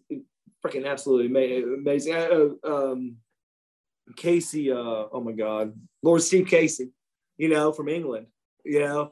And so I remember this, all right. So Lord Steve Casey were there, and well, I, he was there, and what a great wrestler. Well, he wouldn't let wrestlers hang around him because he had special hookups at all the bar. Everyone loved him. And so one night he goes, let's go out. And it was almost like Hogan. I go, okay, meet me at this bar. Here's the address. So I had to get a cab, get there. He goes, don't tell anyone I hung out with you. I don't hang out with wrestlers because they fuck things up. I'm like, okay, we won't. and then and then I'm like, when I was a kid, you came to Mid-South. He goes, yeah. Well, after I come back, they bring Regal, they bring some people. Well, Regal goes by Lord Steve Regal. I get a call by Steve Casey. He's like, I'm coming to America. I want to hang out. And I said, okay. And I said, stay at my house. He goes, okay, I stay at my house. Well, I thought he was going to stay like three days. About ten days in, I had to kick him out. I'm like, bro, I, I know you want to go see more of America. Why are you in my house this long? And we were laughing. He was so pissed. He's like, how is Steve Regal calling himself Lord Steve Regal when I came and wrestled for your father as Lord Steve Casey? I'm like, uh, because no one remembers that shit. but, but he literally had like, he had heat. Like he really disliked Regal. He goes, no, I, I could be the only Lord. I'm like, let me explain something to you, okay? I understand England, and I love you. You think you're going to be the last guy that wrestles in America called Lord something or Sir something? Get over yourself. So, but but I will, I will I'll tell you that he was an amazing worker. Or, uh, you know, so I don't know if you guys know him over there, but man, what a great worker. We, I mean, we yeah. love that British style. Hey, Jordan. We yeah, we're big. We, we big trained ourselves for a bit. So it's um, you know, Fit Finley was someone that worked on the uh, well, he definitely worked in the U on the U K like circuit, yeah. like, and that's how we, you know, how, how we as youngsters first saw some Fit Finley stuff. It was before he made his way to W C W. We knew he was, you know, he was on the on the U K sort of. He was making the town. Yeah. And did you guys get to see Franz Schumann? I never saw Franz Schumann. Oh, no. Bro, if you can ever even look up his name. Maybe under a know. different name. He might have been under a different name, possibly. Maybe, but but at Catch Wrestling, you know, catching that Germany and yeah. France and all that. Yeah. You can check him out. Um, um, you know, the, the few names that I mentioned, man, you gotta look them up, because I, I saw I saw some matches with some of the guys I told you about that parallel Eddie Guerrero and uh, um, Benoit. Swear to God. And Benoit, how me and Benoit became friends is because of Franz Schumann and some of these other guys talking to him about me, and they got me on the phone with a guy named Chris Benoit in Canada. Then they said, if you think you like us, he's awesome too. And then I came back and started talking about Chris Benoit. Then Chris Benoit came to W C W. But I literally started my relationship with Chris Benoit being in Germany with uh, the guys I was telling you about and us talking back to Chris Benoit. That's how crazy it was. Didn't you have like a, a run with Benoit in W C W? Like he didn't, yeah. he didn't stay, so. No, no, no, yeah, yeah, yeah, yeah. We, no, we had we had, we had a small run, and it was a blessing, you know. I mean, he, you know, when he first came over, right, he was he was nobody, and no one knew who he was. But you could just tell. I mean, all his experience, and I, I, I used to, I used to laugh about it because I don't pay most. I, I, I gotta be honest with you guys. I, I don't pay much attention to the bullshit about who people think are tough and not tough because it's so stupid. Uh, most of the time, because what people think are tough and not tough. So you know, I you know, because well, I remember, I remember, uh, you know, he, here we are, and um, people are talking about who a shooter is, and I'm like laughing my ass off. So people were actually scared of Steve Regal. Like, like they were scared. I don't know who said he was a badass. I was like laughing, I'm like. So he can hook people and he can submit people and he's a badass. Like, I just laughed about it internally because when you're raised with Cowboy Bill Watts and you understand who's tough and who's not, and you truly have submission experience and you truly have um, Sambo experience. And when you truly have amateur wrestling experience and all those fucking things like I've had, you know, who's a stud, not a stud. And you know what? You're not scared of any of them because truly, in a badass altercation, it's a chess match if, if you're truly a badass. Because it's almost like U F C. Let's see who can catch who in what situation, whether it's a knockout or a chokeout or whatever. So I laughed at it. I was like, I can't tell you how many times I've heard people were badass. You know, like Vader. You see Vader. Vader is one of the world's strongest men. I watched Paul Orndorff with one arm beat the shit out of him. You know, but, but I knew Paul Orndorff was a badass, and everyone was like, I can't believe Paul Orndorff just did that. I'm like, I could believe Paul Orndorff just did it. Vader, I love Vader. Love him. God bless him in heaven or hell, wherever the hell he's at. But but he thought he was a bully and got just bitch whipped in, in center stage in Atlanta like a child. And there was like, I can't believe. I'm like, because you idiots listen to rumors and exaggerations. So I used to say it. No, no listen, I love Steve Regal. I love Steve Regal. But I used to laugh at the guys going, so how do you guys know he's tough? Well, we heard the stories. What's the stories he told? And then he's bringing over athletes and they're telling the same story. Stop that shit. I'll put him in a fucking box in two seconds and have him suck his thumb. That's stupid. And I'm not talking, I don't care. Uh, you know, like I'm not trying to brag to brag, but people have tried me and, and their stories about what happens when they try me. I'm not bragging. It's like, if you can walk, you can walk. If you can whip ass, you can just whip ass. Right. And then, so I used to listen to these stories about all these badasses. So everyone was scared of Chris Benoit. Oh, he's tough. You see him. And, and, and Chris treated me so kindly. And I and it, w it was before he was ever anything here. I had nothing but respect from him because I'd heard about the true legends of wrestling over in Europe that were saying that he was a great worker. No one was talking about street fights. You know, the Tony Sinclair. If you guys don't know Tony Sinclair, look him up. Franz Schumann and Tony Sinclair, when I was over there, had the best matches of anybody in the world. I'm saying knockdown dragouts, historic matches. When you got legends like that talking about a Chris Benoit and this and this and that and that, you truly know who's who, who's good athletes. So before, out, out of the respect of the guys that were helping me out, I already knew about, you know, how good Chris Benoit was. So it was one of the first nights I met him, and we were going to wrestle. And he was sitting there throwing li- live punches against the wall, blooding his knuckles. When I'm telling you he is kicking this wall, he I thought he was going to break bricks. And I looked at him going, this guy doesn't get, this is, th- this is entertainment. And I, I'm getting ready to go wrestle this guy. I'm like, if he kicks me like that and punches me like that, me and him are going to have a fucking issue. But that's, but, but, but literally, from then to the day he passed, that's how he, that, that's how he um, warmed up. Like, like he was a, overly aggressive. Like the, the, these kicks against these concrete walls, I don't see how he didn't blow his knee. That's how hard he was kicking the wall. And I'm like, what the fuck? And he goes, oh God, I just gotta get so focused. I want to rip your fucking head off. I just want to kick your guts out. And I was watching him going, okay, whatever. But that's how he focused. And then when he went out there, it was a shoot out there, but his kicks never touched you. His punches never touched you. But the way he psyched himself up, he was going for a street fight every time.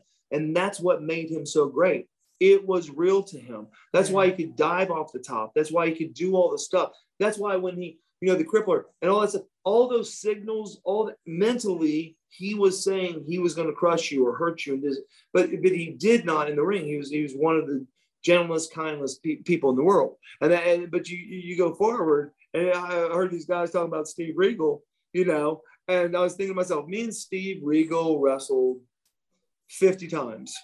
Never, ever, ever, ever, ever, ever, ever did he try to tighten up on me or would he have tightened up on me. Because let me tell you something, people that know things, know things. He'd never tighten up on me because he'd get fucking murdered, you know, uh, from an athlete to an athlete, right?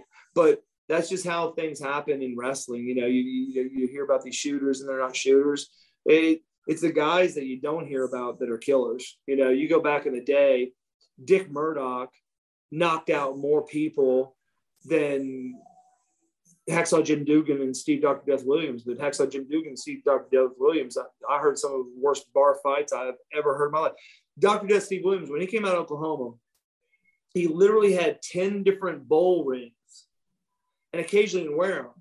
And, and, and I, I wanted to be a college football player. And I'm like, oh. and, and his bowl rings were kind of rounded, like they were damaged. And I'm like, Doc, Doc, can I ask something? Why are your bowl rings rounded? He goes, for the pussies that try to fight me. I go, what do you mean? He goes, this guy the other day spit on me on the way out. So I ran after him. He locked himself in the car. So I punched through the fucking car. I ripped him out, kicked him in the face five times. He got under the car. It was cold. I wasn't getting on my knees to pull him out to kill him. So I just did the bird bath. I go, the bird bath? What's the bird bath? He goes, that's why these rings are rounded. Because when people don't want to fight me, I just beat the top of their car till I put a bird bath in it. I'm like, I'm like, that is insane. Yeah. Uh, uh, one time, Hacksaw Jim Duggan, Hacksaw Jim Duggan, D- Dirty Dick Slater. I'm gonna tell you, Dirty Dick Slater. There's a famous pro football player that did some movies and everything like that. He was known as a beast. And Dick Slater, uh, uh, um, Slater beat him up so bad in a hotel room that he went into his hotel. Slater and them uh, uh, were buying drinks at the pool and said, "Don't you ever come back out, or I'll kill you." And the guy that was supposed to be known as the baddest N F L guy sat in there and goes, "Please let me out. Please let me out." You know, so there's a difference between people that talk about it and don't talk about it, right? But Hacksaw Jim Duggan, it was hilarious. When I come up to him, he's got this black eye, his eyes puffed up. I'm a little kid, you know, and loved Hacksaw. I'm like, Hacksaw, what happened? Uh, sit down, kid. I want to I want to tell you a story. I'm like, okay. So I'm sitting down. All the guys are in the locker room. And, and I'm like, yes, sir. And he goes, so I was at a bar the other night, and this this this kid comes up, and he's just talking shit. And I got tired. Now, a lot of people don't know, Hacksaw Jim Duggan is legally blind. Like, when, all the times you see him in the ring, he didn't have contacts or anything. Everyone, everything's blurry to him. Like, he literally has some of the worst eyesight of any human. You see his glasses, they're like the bottom of a Coke bottle. They're thick as hell.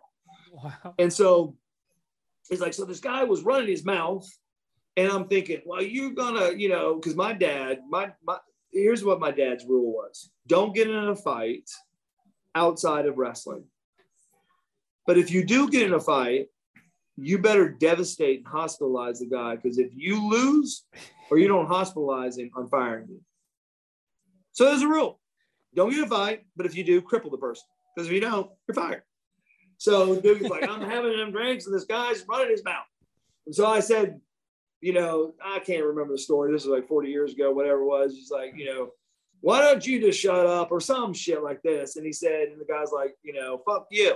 He goes, I could tell the guy was nervous. And so he goes, I turned around, and he goes, I put him up dukes, and I'm going to kill this guy. He goes, and before you knew it, I don't know whether it was his feet or his hands, I got hit about fifteen times in the face. He goes, my glasses flew off.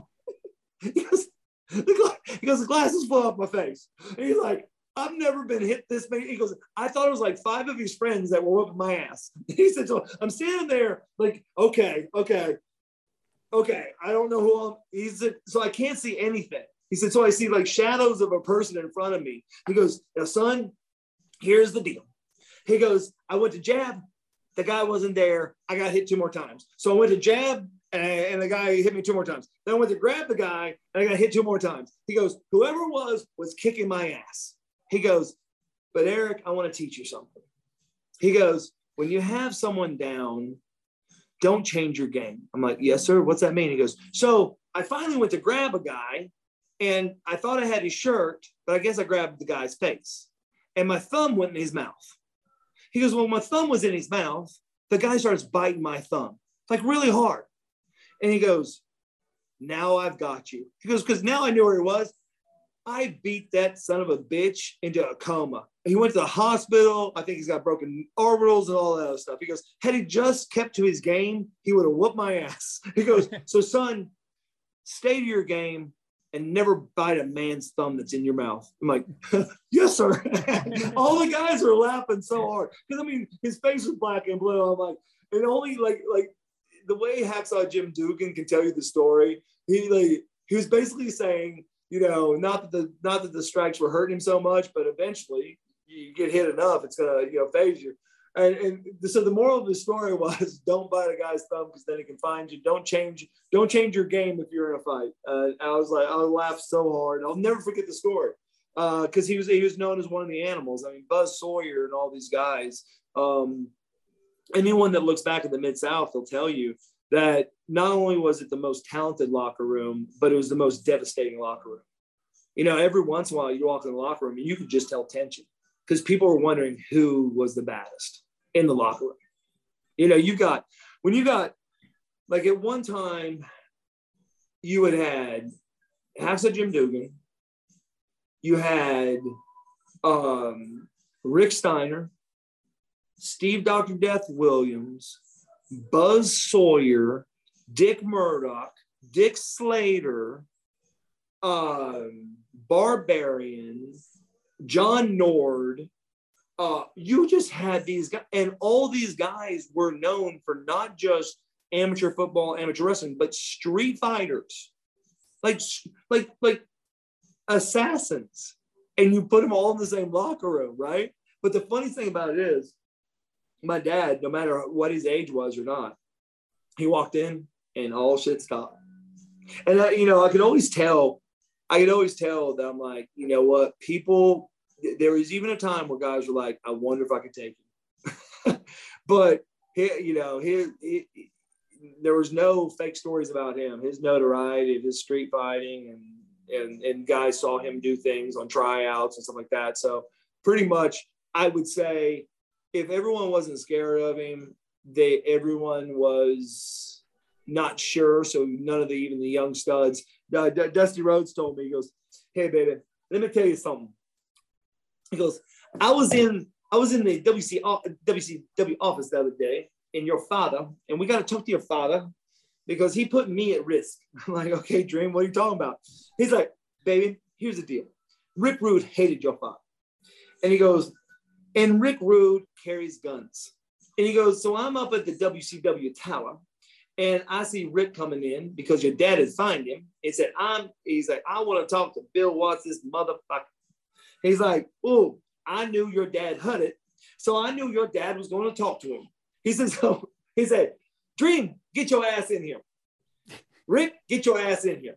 He said, so now I'm sitting there and my dad is looking at me going, tell Rick what an idiot he is. And he's like, Bill, I understand that you find him. I think you're right for finding him. He goes, no, tell him what it is. Like, Bill, at this point, I know he's got a gun and I know you got a gun. He said, so I'm not saying shit. And so, and so, uh, so my dad said, my, my dad said something. He goes, you're fine. If you like it, you like it. You don't, you don't. If you got a gun, draw it. He goes, but you won't make it to your gun because I'll beat your brains out. And um, he said, now, he said, Eric, I knew your dad couldn't get to Rick because there was a table. I just knew they're both going to pull guns and they're going to shoot my fat ass. And I was like laughing so hard because I could, I could think about it. And here we, you know, like here's these two guys at T B S Towers, and my dad is a badass, but he always has a gun. And, and here Rick Rude is, he's a badass. he's, he's got a gun.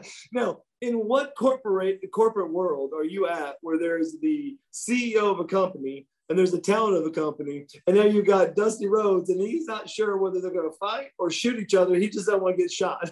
He's like, so I got out of the office. uh, Eric, did crazy. You ever get fined yourself? I got fined one time. Uh, I got fined one time, and it was rough. Uh, I had been invited to Indianapolis. So we had like a ten-day run, and it was called Bear and the Blue River Parade or Blue and the Bear Parade or something. And they wanted me to be the marshal of the parade. And it is the second largest parade the week of the Indianapolis five hundred.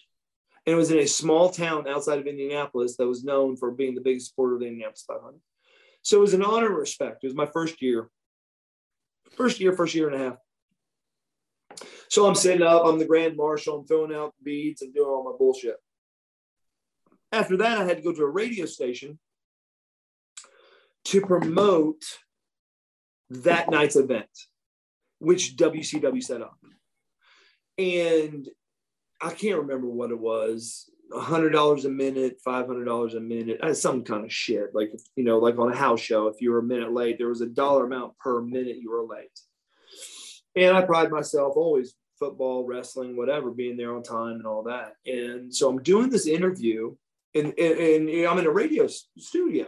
We're doing the radio, and they're like, Eric Watts, thank you so much. But you, you got to get going or you're going to be late. I'm like, no, I'm good. And they're like, no, you're not good. So there's certain parts of Indiana, I did not know this, that the time change, there is no time change. They don't respect the time change. Oh, shit. Right. Eric didn't know this. So then Eric goes, oh, shit. And I remember calling Grizzly Smith. I'm like, Grizzly, I'm hauling ass. I'm doing the best I can, but I'm going to be late. He goes, you know, you're going to be fine. And I got my ass fined off. I don't know if I was fifteen minutes late. I don't know whether it cost me. I can't remember, fifteen hundred dollars, fifteen thousand dollars. It was, it was something crazy. And I think that W C W allowed me to, um, do, you know, like have a charity of my choice or some shit like so it could be a tax write-off. But that's the one and only time. And then it kind of pissed me off because I'm like, hold on, guys. I do this parade. I'm doing this radio thing. They go, yeah, but you should have known the time change. I'm like, really? Shouldn't you guys like like you guys booked the radio show after the thing? Shouldn't you? They're like, no, you know. But but my dad was still in charge, so I I didn't even. You know what? I didn't even. I didn't even fight. I'm like, okay, I, I fucked up. You know, I got cussed for it too. You know, but it wasn't as bad. Ron Simmons was so good to me.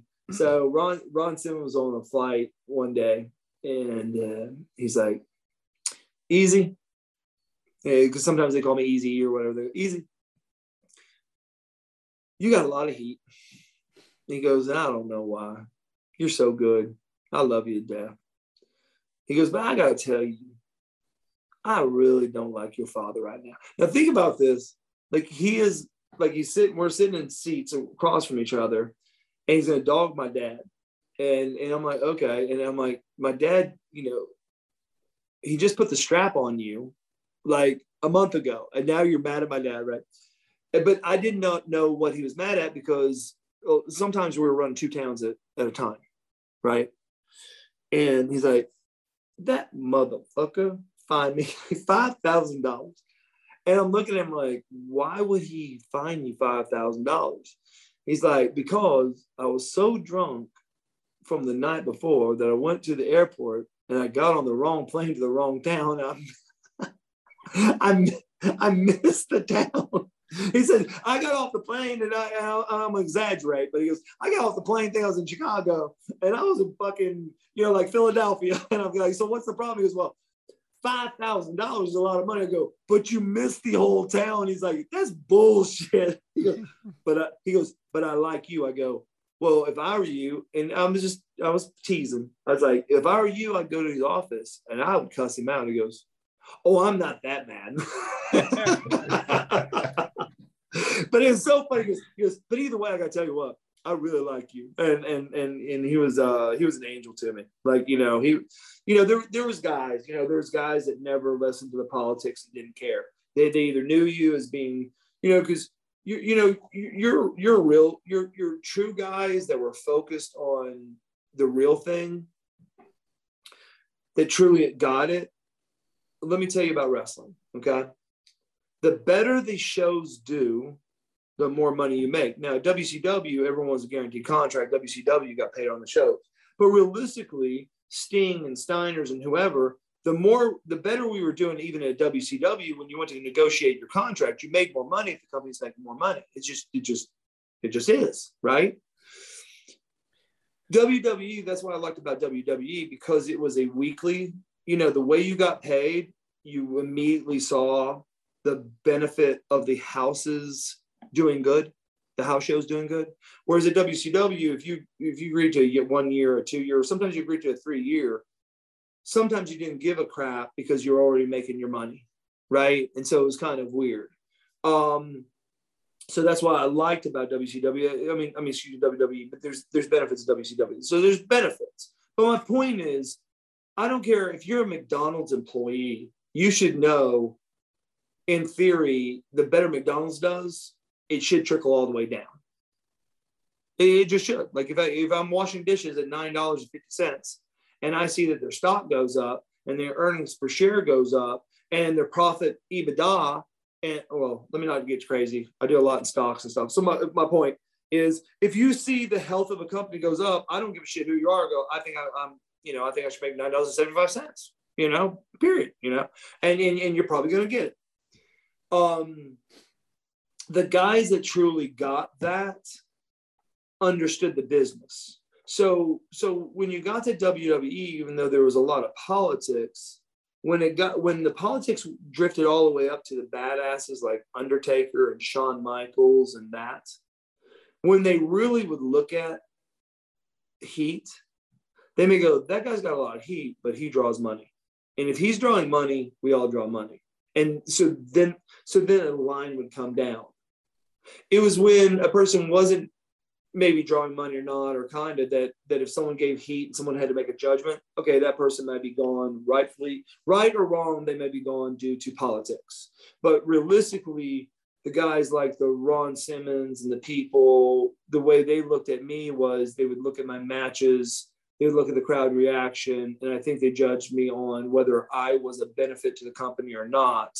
Whereas some people were just blinded by hate. There was a lot of people that were, there's a lot of people that were such ass kissers. They would just hate someone because someone they were hanging around hated someone. They thought that that kept them in the party. Okay, and then and that, and that's politics, right? You know, I mean, you're a Republican, you're a Democrat, so so. If you're a Democrat, you're going to hate everyone Republican, and a Republican hate every Democrat over here in America. I, I find that so stupid. You know, there's a guy, and not to get into politics, but but one of the reasons why some of the bills have stopped over here is there's a guy named Joe Manchin, which is a Democrat from West Virginia. But this guy is standing up saying, hey, I think we should be careful about how much we're going to put into roads and bridges. So, so I understand that all the Democrats are going to be mad at me, but I also don't want to put our grandkids that deep in debt. Well, everyone's going apeshit right now. What? He's a Democrat. He's supposed to sign on. And me as a person, Democrat or Republican, I'm like, no, what he's saying is I'm looking at these bills as whether it's good news or bad news for Generation Steve. If it's going to help the generations, I'm for it. If not, so he's taken off his jersey, whether I'm Democrat or Republican. But if you, but if you asked him, are you a Democrat or Republican? He'd tell you all day, I'm definitely a Democrat. The difference is, is the guys in the business that didn't say I'm a Shawn Michaels fan or I'm an Undertaker fan or I'm a Vince McMahon. If they took off their their jersey for a second, said I'm about who helps us bring in the most people.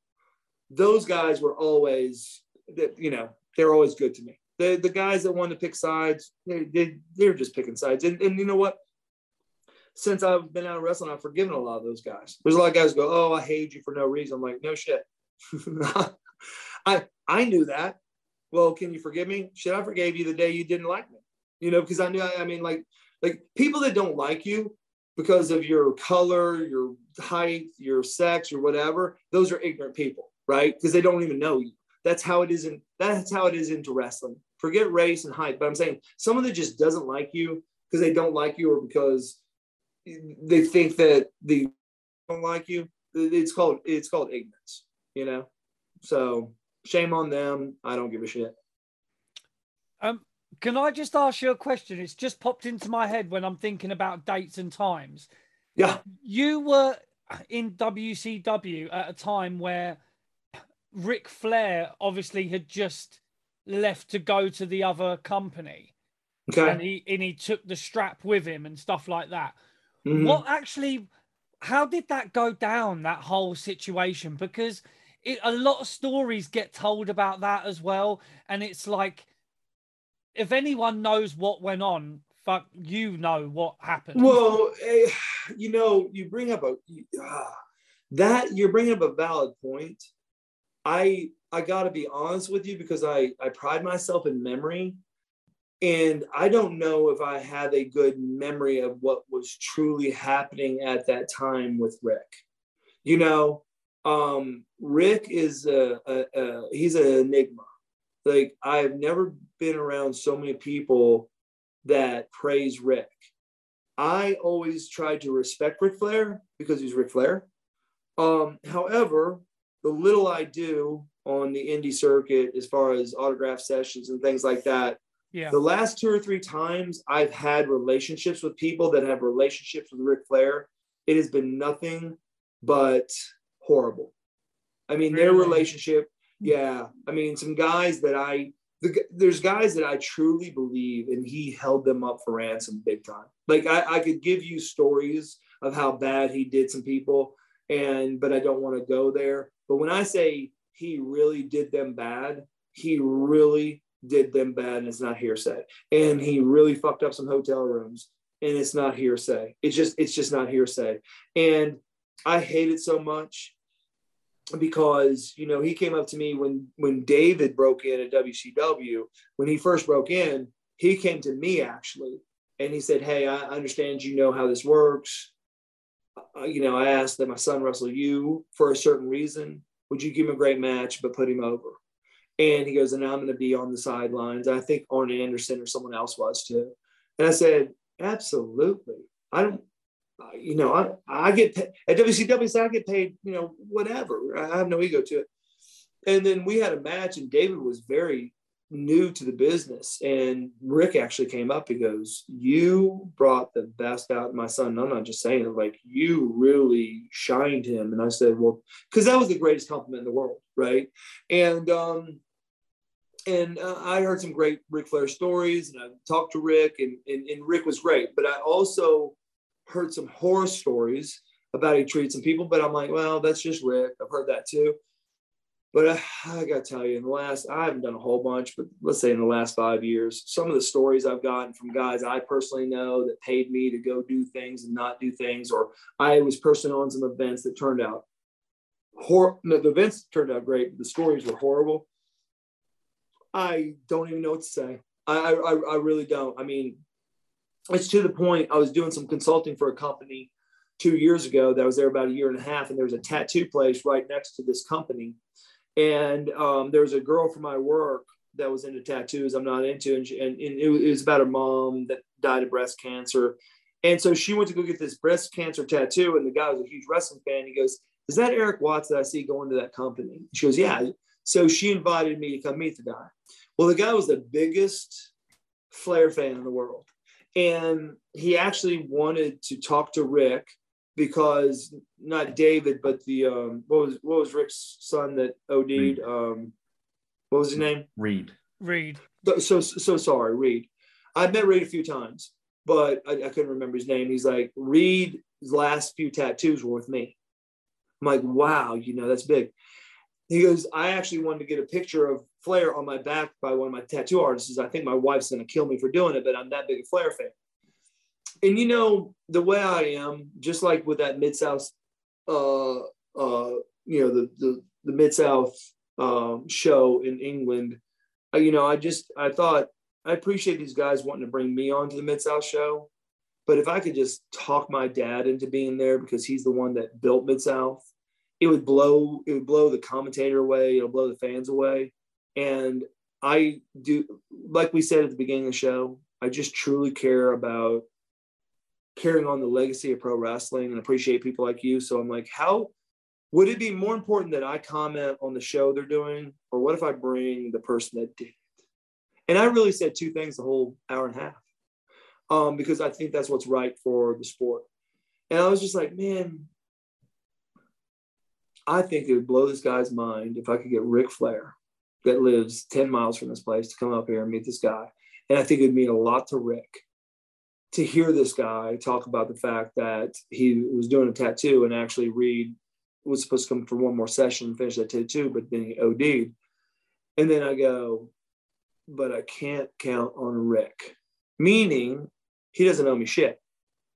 But would he say, "Eric, why are you asking me? I don't care. The guy's lying. I don't try." And then it just weighed on my shoulders. So, you know, I, I was telling a, a girl I hang around with, and she was like, "Eric, why do you do these shows?" I go, "I do the show to give back." But she goes, "But why do you do it?" I said, "Just that. It's the respect for the people before my father, my father that laid the ground to allow me to do what I did. It's the respect for that." That says it in a nutshell. Flair has gotten to a point in his life that he, it seems like, is bigger than the sport.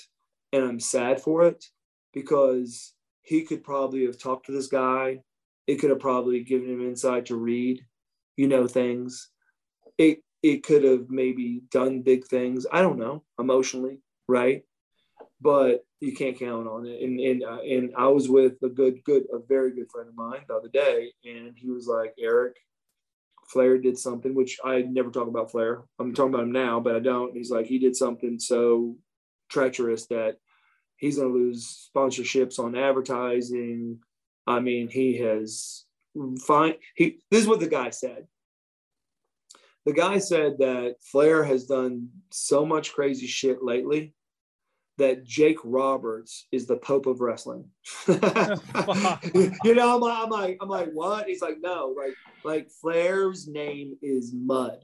He goes, and I never thought Flair's name could ever be mud. That's like Jesus Christ's name being mud to a religion, right? And I'm like, really? Now, I don't keep up with stuff, guys, so I don't know necessarily what he's talking about, but the guy was like, no, he is he is shit. Like A E W doesn't want him, W W E, he goes, and he left W W E and he was doing great on A E W. He's like, he has burnt the bridges so bad that no one wants it. I'm like, wow. Now, you know, karma, whatever. Maybe karma finally came around, you know, I, I don't know. And it's sad because Ric Flair had the, uh, w- you know, pro wrestling world in his hands for as long as he wanted. He could do no wrong. So, you know, guys, what I'm trying to tell you by the story, not to be Hacksaw Jim Dugan. Sure. Uh, d- d- don't stick your don't stick your thumb in wrestling's mouth. What I'm trying to say is, when people become bigger, okay, when don't become bigger than wrestling. Don't become bigger than. D- d- don't become such a celebrity you don't understand what pays you and how you get paid. It is absolutely your ability to entertain. It's absolutely your ability to perform. But minus an audience, you would be doing this for can't, cows and shit that can't pay, right? The reason I live where I live, the reason why I do what I do is because of pro wrestling. It, let, let me tell you how crazy this was. I, and again, I'm, I'm mentioning Dallas Page because me and him do business together too. I was with Dallas. And uh, we were somewhere. I was I was taking him and his his girlfriend with me and my girlfriend. There's a place called Burt's Pumpkin Patch, and it's it's north of uh, where I live, and it's in the middle of nowhere in these these like hills and mountains. You know, probably an hour from my house. And D D P is the biggest Christmas guy in the world. I mean, Christmas, Christmas. Oh Jesus! Just stop the press. There's no one bigger on Christmas than Dallas Page, right? So. So I try to celebrate some things here and there. Well, one of the things I like doing is going out and getting these, like, you know, you know, one hundred, one hundred fifty pound pumpkins with smaller pumpkins and do up some stuff. I do a little Christmas stuff too, and then carve them and all that. Well, so I called Dee Dee. I said, Dee Dee, have you ever done anything for, for Halloween? He goes, I'm not big into Halloween. I said, would you want to come help me pick my pumpkin out this year? He goes, you pick pumpkins out. I'm like, yeah. He goes, well, why don't you just go to Pike's Nursery or whatever around here and get pumpkins? I said, because there's only one place I like going. He's like, if there's one place you go, we're going. So he met me out there, and he was like blown away. He's like, look at the size of these effing pumpkins, and, and white and green and mongoloid, and they have all these different, you know, and, and, and they've got pumpkin bread and pumpkin honey and pumpkin. It's just everything pumpkin, right? Uh, and then and then there's a, this uh this, this Ruby Falls that's right there. So we went up to the mountain, we washed over some falls and all this other stuff, and. Um, we, we just, we, I mean, like we just had, a, we, we just had a great time. Right. And looking, you know, I was talking to him, and I had gotten my mail that day on the way out. And I was like, Dallas, I haven't wrestled, truly wrestled. I mean, yeah, I've done two or three small shows just to do something to help someone else out, but no, nothing. I said, since two thousand five, I said, look what I got today. I said, and it comes every three months. He's like, what? And it was a big ass envelope, W W E. And it was a royalty check. I'm like, every three months I get royalties. Still to this day, I get royalties. They could be big to you. They could be small to you. They could be whatever. It just reminds me, like, I, I, I tell you what, when I get it, I almost every time want to call Vince and go, thank you. Thank you. You know, you know what? Because with other legal teams and shit like that, they could sit there and blow it off. I would know different. I don't, I'm not going to get an accountant, forensic accountant, and see the D V Ds and shit, shit, shit. I'm not just not going to do it. It's just that I look back and go, I haven't been in wrestling since two thousand five. And because my dad chose this and he did whatever, and I followed in his footsteps to this day, whether it's a dollar or a hundred thousand dollars or a million dollars, it, it doesn't make a shit, because I got to do what I love. They still compensate me. What the fuck? How many people get to do that in their life? How many people go, I love what I did, and I get paid for it? Because the the the the the definition to me, and this is like watching Dallas doing his yoga stuff, which is incredible. Dallas will will tell you, like I will tell you, when you're doing what you love, you're never working. This isn't work being with you guys. It takes time. It ain't work, but it's not work. And I, just, I don't give a shit if you guys make a dollar on your podcast or ten million. It's not work to you either. This is life. This is life, you know? And if I can, if I can clock in, clock out and make some money doing what I do, it's just a, it, it's like winning the lottery. Right. So, so, and then, uh, you know, my, uh, my wife at the time, when I was at W C W, I signed a deal, and, And I learned from a few guys, because most guys wouldn't do it. I would go pick up. They made you come get your checks. So I'd have to send my wife or whatever. Well, uh, a guy named Johnny B. Bad, I don't know, Mark Marrow. Yeah. So I knew Mark, and Mark's like, hey, Eric, you know, a lot of people, because they don't know where you live, is going to send fan mail to W C W. I said, oh, okay. I said, so why are you telling me that? He goes, well, if you don't ask them, they'll just throw it away. Not being mean, they just don't, you know, there's so much fan mail that comes in. You have to request that they give you your fan mail. I said, okay. I I, I wouldn't, I was like, okay. So I, I just sent my wife, I'm like, hey, Georgie, tell them that I want my fan mail. So you got paid every two weeks. So the next time I came, they didn't have like a mailbag. They had like three mailbags. And I'm like, I've only been on T V two or three times. And this must be, there must be a thousand letters in here. And so she comes home, she goes, what are we going to do with this? I go, I don't know. So uh, Johnny, me, Johnny, uh, uh, Barry Windham, uh, Mike Graham, Verne Gagne, Kevin Nash, Booker T. Washington, we all were in the same apartment complex because you could walk from there to Sting and Lex Luger's Main Event Fitness to work out. Greatest pool. It was basically, it was two towers that were filled of chiropractic students, pro wrestlers, and strippers. So you can imagine what the pool looked like when you came home. So you're beat up and you come home, you're like, at least I'll just go out to the pool and see all the, the people. And, um, and it was awesome. So, you know, I even had a huge balcony on the penthouse looking over the pool because I was like, eh. Okay. And it was, it was like, it was like uh, Christmas every day. So, so I went down to Johnny and go, Johnny, I, I got like three bags of mail. And he goes, come here. I walked into one of his rooms. I can't tell you how many bags of mail he had. I go, what the hell do you want me to do with it? He goes, I want you to try your hardest to sign every one of them. I go, what? So I had called W C W up. I need a thousand pictures. I need this. And literally, if I was home for two or three days, I would take six hours.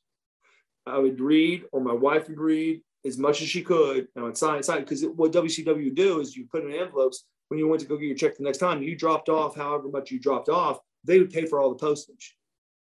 And it was it was because of Mark Merrow that, and not because, I mean, he taught me. I'm like, I really want to sign as much stuff as I can. Why I'm telling this message is, I I bought another house about a year and a half ago, moved. I was moving stuff out of my attic, and I still had two boxes of mail.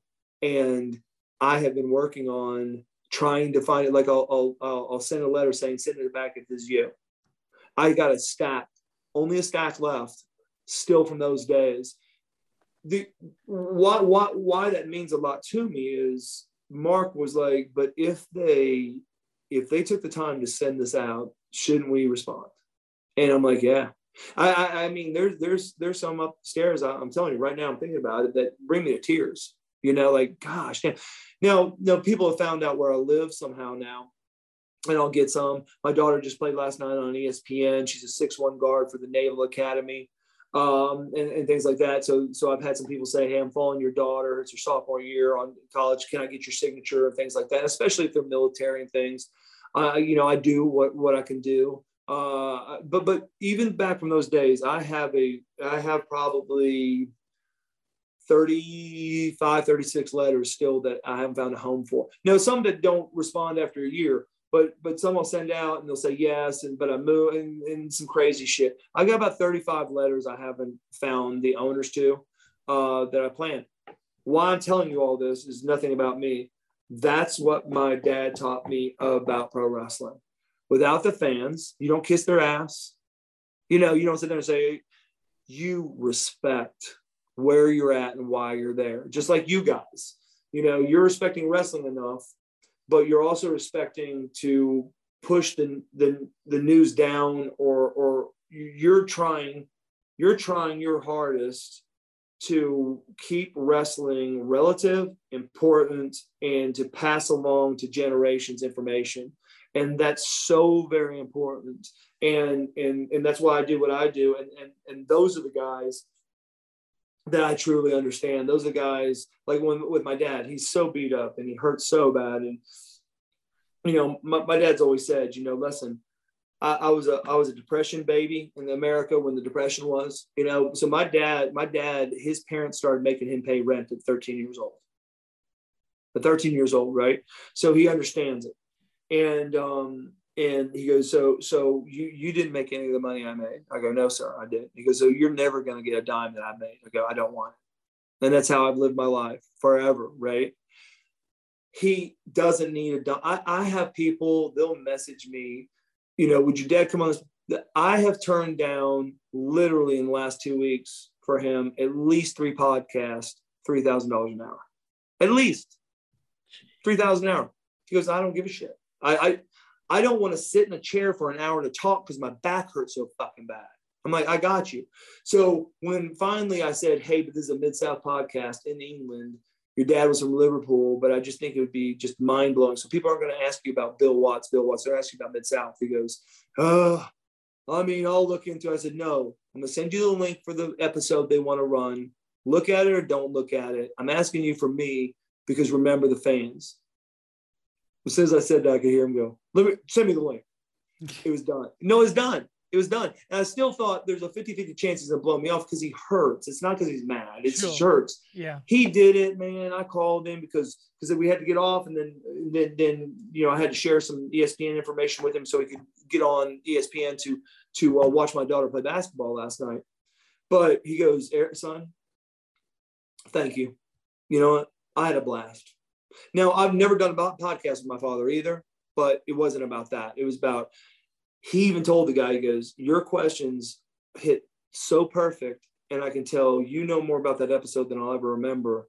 But because you care that much, there must be people that care that much. And the guy was like doing it for his two year anniversary on this episode. He goes, you, Eric said, you've done two years of this. You know, thank you. I've never heard my dad, you know, not that he didn't. He went from eh, eh, eh, to thank you. And it was great. Right. So that just reminds me of why we do what we do and what's important about what we do. And, and, and, and appreciating what we do. When I, when I'm with Dallas Page and I don't know what his check is or doesn't, I don't give a shit, but I was like, Didi, you know, cause he had a run longer than me, bigger than me, you, you know, but I was like, Didi, think about this, bro. They still send me money. And he's like, damn. And I'm like, damn. Right. You know? So that, that that's when, you know, you're talking to the true players and the people that truly, True, truly understand and appreciate it. Now, I, I was, I was, I was blessed by being raised into it, and and it was a curse too, right? You know, because I've buried more friends in the last eleven years than Vietnam vets have buried, because it was a crazy time when I came in. You know, we had a lot of big guys that didn't know what they were doing, that were just big ass athletes. So we hurt each other. There, there was a time in which you know, you know, you, you took what you took and you did what you did, so that you could perform. I mean, I've got, I've got, you know, a lot of people don't know, I was mandated to, to stop wrestling because after, um, after, um, um, not Survivor Series, but, uh, not King of the Ring, but, um, Jesus. Um, I'll think about it in a second, but after a pay-per-view at W W E, I burst my esophagus. And I wrestled for three or four more years after that, but still to this day, my throat, you can hear it raspy. I cough blood. I, I choke on every other meal. Um, I've got, you know, I've got surgical marks that aren't too bad where they went out and pulled my stomach up and wrapped around my esophagus. And, but when Benoit, when the stuff with Benoit, oh, Royal Rumble, Royal Rumble. Um, so when Benoit and all that shit happened, they, you used to be able to sign your life away to the Federation. So that if you died, like if you, if you had some injuries that you probably shouldn't wrestle, as long as you would sign something that said your family, if you die, could not sue the Federation. So, so that was cool. But when Benoit did what he did and all that, they got rid of anyone that was even questionable. And it got to a point where I was uninsurable and I was a liability. And I just, but I had two companies. I had a paint company and a construction company, but it tortured me, you know. But even my kids now, you know, I'll still be at dinner and start choking and they remember, but I was like, you know, what's funny? Had Vince and these people said they couldn't insure me, so I couldn't wrestle, I, I, I'd probably be dead too, because I just keep on doing it. Not because I'm a fool. I'm not. I'm not a fool. You can't own companies and do what I've done if you're a fool. It's just it was in, you know, it was ingrained in me. I loved it. I, lo- I loved it that much, and I love it. Now, I don't watch A E W and W W E. I you know now I, I couldn't be up to date about it because sometimes it frustrates me because when you see it, you get so juiced up about it, you know. But um, I live and breathe pro wrestling, man. It's it's like we do, Jordan, right? We... Yeah, I, we're, we're completely, we're hooked. And I wanted to ask you before Chris, I know Chris is desperate to ask you about T N A. It can wait, it's cool, yeah. um, I have one question, because during that time in W C W, in the U K, W C W was just starting to make its way like over to us, and you know the uh, the action figures and stuff like that started to come out. We had random action figures, U K exclusives of people like Big Josh and all that. You know, you mentioned Johnny B. Bad. I found this is right next to my laptop. So, that's awesome. Um, why wasn't there an Eric Watts figure? I think, and, and first of all, uh, let me just say this: it's hard to sign a figure, but if you if you somehow, I'll give you my address. You can send that to me, and I'll get I'll get Mark to sign that for you, and I'll send it back to you if you if you want to. Oh, um, you know, I, I'll I'll be more than happy to do that. You know, find the postage, send the postage in, and I'll, I'll be more than happy to do it because I appreciate your love for the sport. I think that what happened to me was I was just, I was at, at, at W C W, my first, whatever, three years it was, no one got figures. I mean, I mean, literally it was only, it was only the top dudes, you know, like the Sting or the Vader, you know, whatever. And, and I can tell you that W C W was not as up to speed as W W E was when it, com- it came to all things marketing. Mm-hmm. Okay. So then when I went to W W E, I'm there and Vince and them were going to drop the belts on me and Chad Fortune within three weeks. It was crazy. And then Chad just had a difficulty in the locker room and he had difficulty. He was a high-end athlete, but he just made stupid errors. And because we were tagged and because it was my choice to bring him up there, they sent us to Memphis. So then, so then after that, Vince wanted, he, he let Chad go and was wanting to repackage me. Well, the package took too long. So I said, hey, I, I you know, here's the deal. I don't have, like every day that I'm not wrestling, I'm not, cra- I'm not learning to be a master of my craft. So I appreciate the money you're sending me, but what the shit does it matter?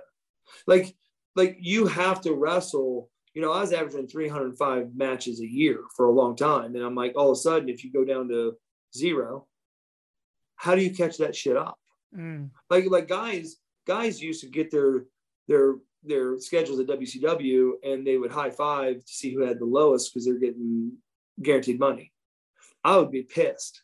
Now, because I did my contract different and I did it on, a, I did it for a reason that they had an incentive to book me at least twenty-five times. So I did that on purpose because I wanted as much exposure as possible. So W W E is different.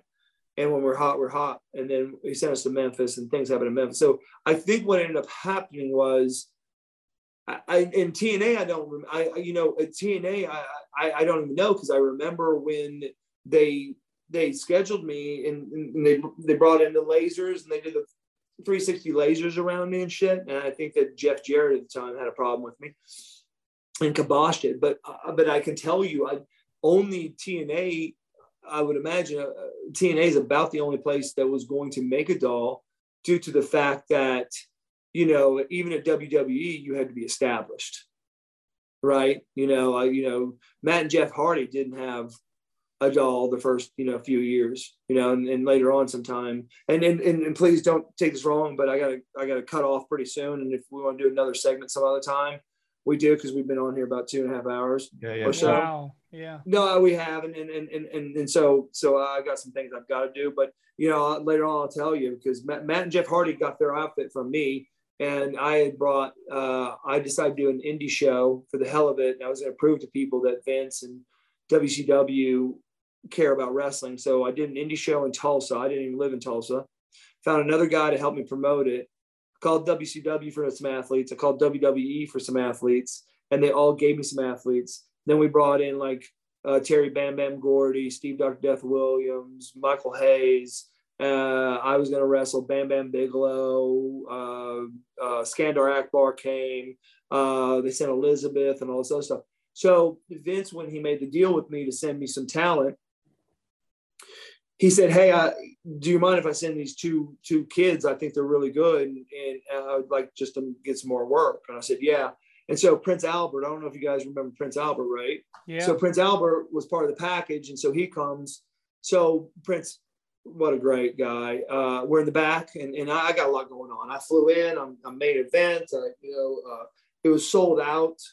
Uh, Tulsa Fairgrounds. I think the ticket sales back then, uh, it was sold out. I think we did over forty-eight thousand dollars in money that night, uh, which is which is off the fucking chart. It was sold out, period, you know?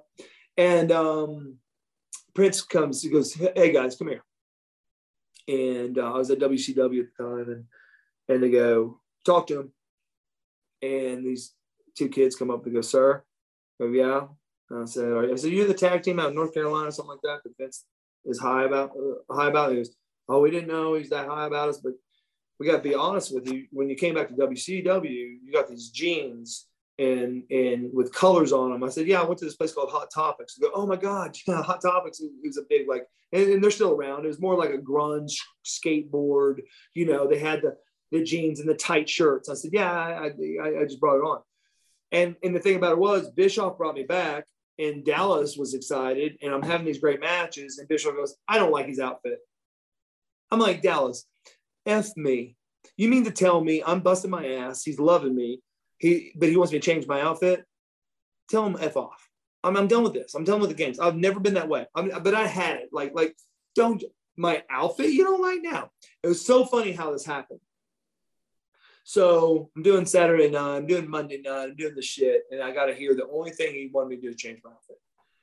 So these uh, two kids come up, and I was like, talk to them. And like, sir, we know not to steal moves, and we know not to steal outfits. No, we know not to steal finishes, and we know not to steal outfits. I go, what's your point? They go, we love your tight shirt. And we love how you wear the jeans and the dark boots, and you change it up. I go, what are you asking me? Can we can can can we take this to Vince?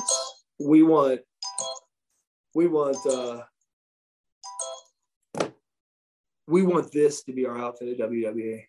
And in the back of my mind, I was replaying the recording of Dallas going, they're really happy with you coming back. They just want you to change the outfit. And I just said, tell them to fuck off. You know, like, like that, it pisses me off. Like, pick something else, right? Mm. Or why don't you do this? Design an outfit and ask me to wear it. Yeah. But, but now it's the politics. Someone's mad that Eric Watts is there. I want to play the politic game. So you're going to stick me on the shelf because of my outfit? Nah. So I'm like, you know what? And I didn't know these kids from Adam. I did not know whether they were going to be good or not. Vince McMahon had said, hey, I got these two kids. I want you to, would you do me a favor? You don't even have to pay them. I said, sure, Vince.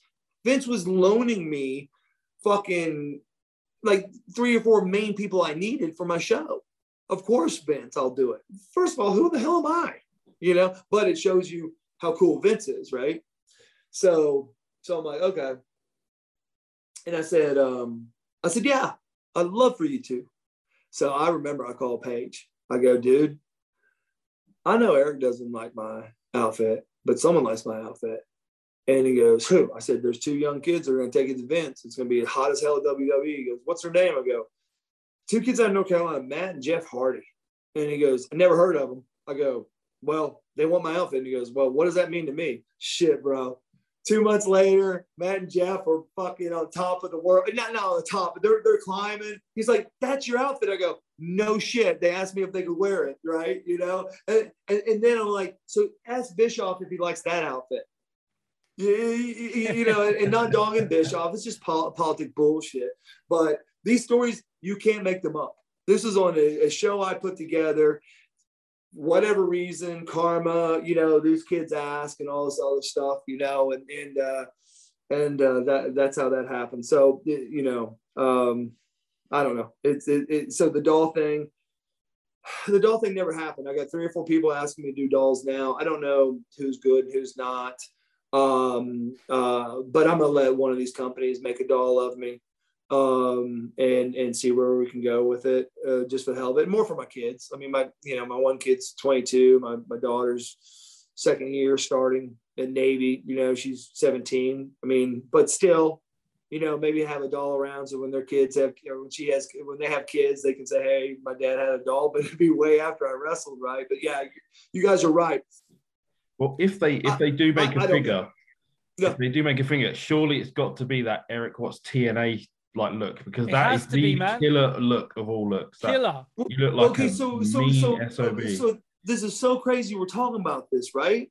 Because thank you for saying that. I that that's one of my issues. So what is it? Is it Techno Team two thousand? No, that's a W W E, so I can't touch. So when you say T N A, right? So when I was at W C W, you guys remember when I came back the second time, I wore the like the black or blue jeans with the yeah. yellow stripes and the tight shirt. You wore that Wait, in E C W too, right? For a, a, a little E C, while. Yes, yes, yes, yes. I wore it at E C W.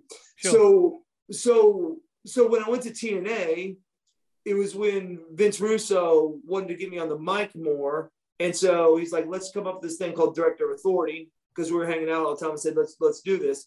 And then I actually, I didn't know what I was going to wear, and so I'm like, "What?" So I remember he talked to me on a Tuesday. We had to go Wednesday. I said, what's my thing going to be? He goes, Director Authority.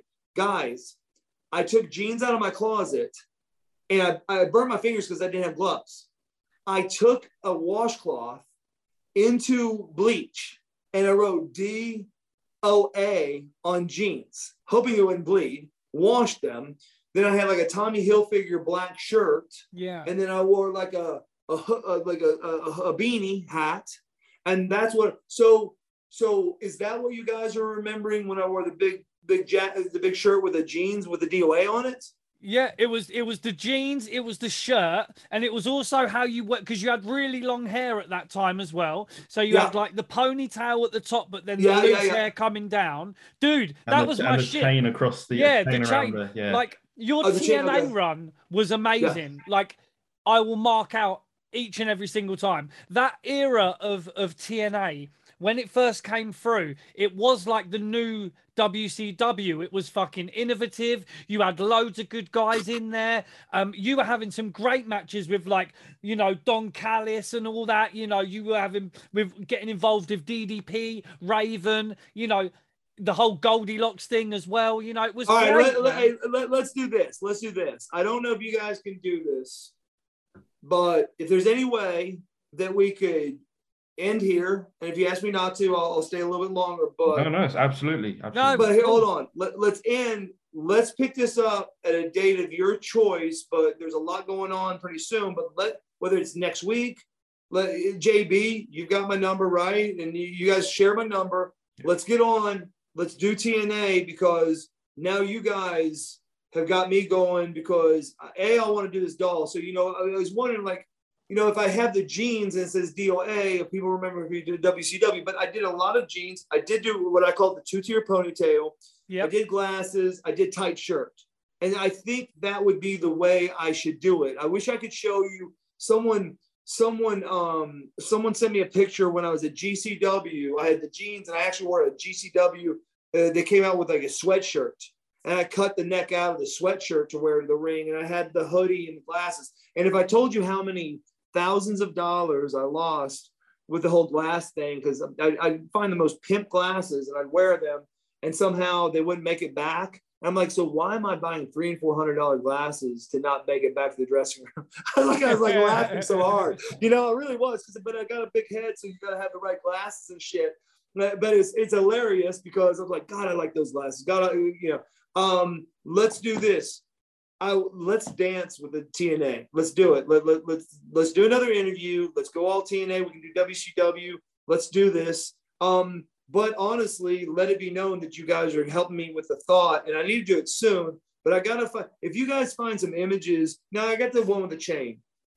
My favorite image that I can't find a good uh, JPEG of. My favorite image of all images is someone took a picture of me. I was sitting in a seat with a T N A mic. And I had my hands taped. And I actually use it for a publicity picture, but I don't have the JPEG anymore. So they're getting faded. I'm trying to find that original, which won't, won't, won't do good as a doll. But it literally, if you guys see some pictures of me in, in that outfit that you like, please email them to me, send them to me, because th- these people that are wanting dolls are like, tell us what you want. And I would love to have your guys' input you know, if you can find images, please send them to me, and, and yeah. so that maybe I can send them off, because I want to get a doll sooner than later. There, there's a there was a cool one where you you were involved in the match between Raven and D D P, and everyone thought you were going to come and help one of them, and you screwed them, and you helped yeah. the other guy, and you were standing in the ring, and it was it was that outfit, it was the black shirt with the jeans and the hair right. with the ponytail. That's the shit, dude. Well, no. well I, I'd like to find that. D D P had made me change my outfit there at the end, which which I, I did it, but I didn't like it. He had me in the big pants, yeah. the singlet with a W on my stomach. I remember. Um, it looked good. It looked good, but I was a little out of shape, and it was the the the, the well, Dixie Carter knows the end of T N A was a horrible situation for me because I was going through a divorce for five years, and it was the most ridiculous. You thought I was, you thought I was a fucking Kardashian. It was, it was the dumbest shit ever. And and they drug it to the point where I hadn't seen my kids in a year. The legal system was trash. I, you know, I had to have people like take pictures of my kids so I could just see my kids. It was, it was horrible. And it was, you know, all of a sudden pro wrestling became real. He's six six, three hundred pounds. I'm scared of him. Well, we were married fifteen years. What are you scared of? You know, I mean, I've never touched anyone. You know, well, hold on. I've never touched a woman. Um, you know, blah, blah, blah. So it got ugly. But my point was that it crushed me because my legal team got with me, and they're like, "Look, you know, yeah, your blood, you're this, but you know, T N A's good about it. But here's the deal: we're getting ready to end this divorce, and if you are making, to, you know, crazy money the way this is going, they are going to handicap you with child support, so that if you don't wrestle for the next twelve years, you're going to be paying this." Child support. So in order to negotiate at the very end of this, you need to get out of wrestling and then go back. Right. So I remember, yeah, I remember because I called Dixie because this is the shit. Dallas comes in, Raven's there, and they both want angles with me. So the angle was going to be that I face Raven, and what Ra- and, and, and, and, and what was going to end up happening was in that was that Raven was going to disclose that I had been sleeping with Kimberly Page, Dallas's wife. And out of nowhere, me and Dallas were going to go into an angle. Wow. Now, what a lot of people don't know was there was a company, I'll look it up. It was an N W A or someone that got the rights to a company. And about, I don't know, six months before that, this guy calls out of Chicago. He was running a show like in Phoenix, Arizona or something, sold out, had got the rights to like N W A or A W A. I think it was A W A. Made a belt, made the whole thing. Decides to run the show and is going to run shows like once a month and was paying huge money and was going to bring in top talent.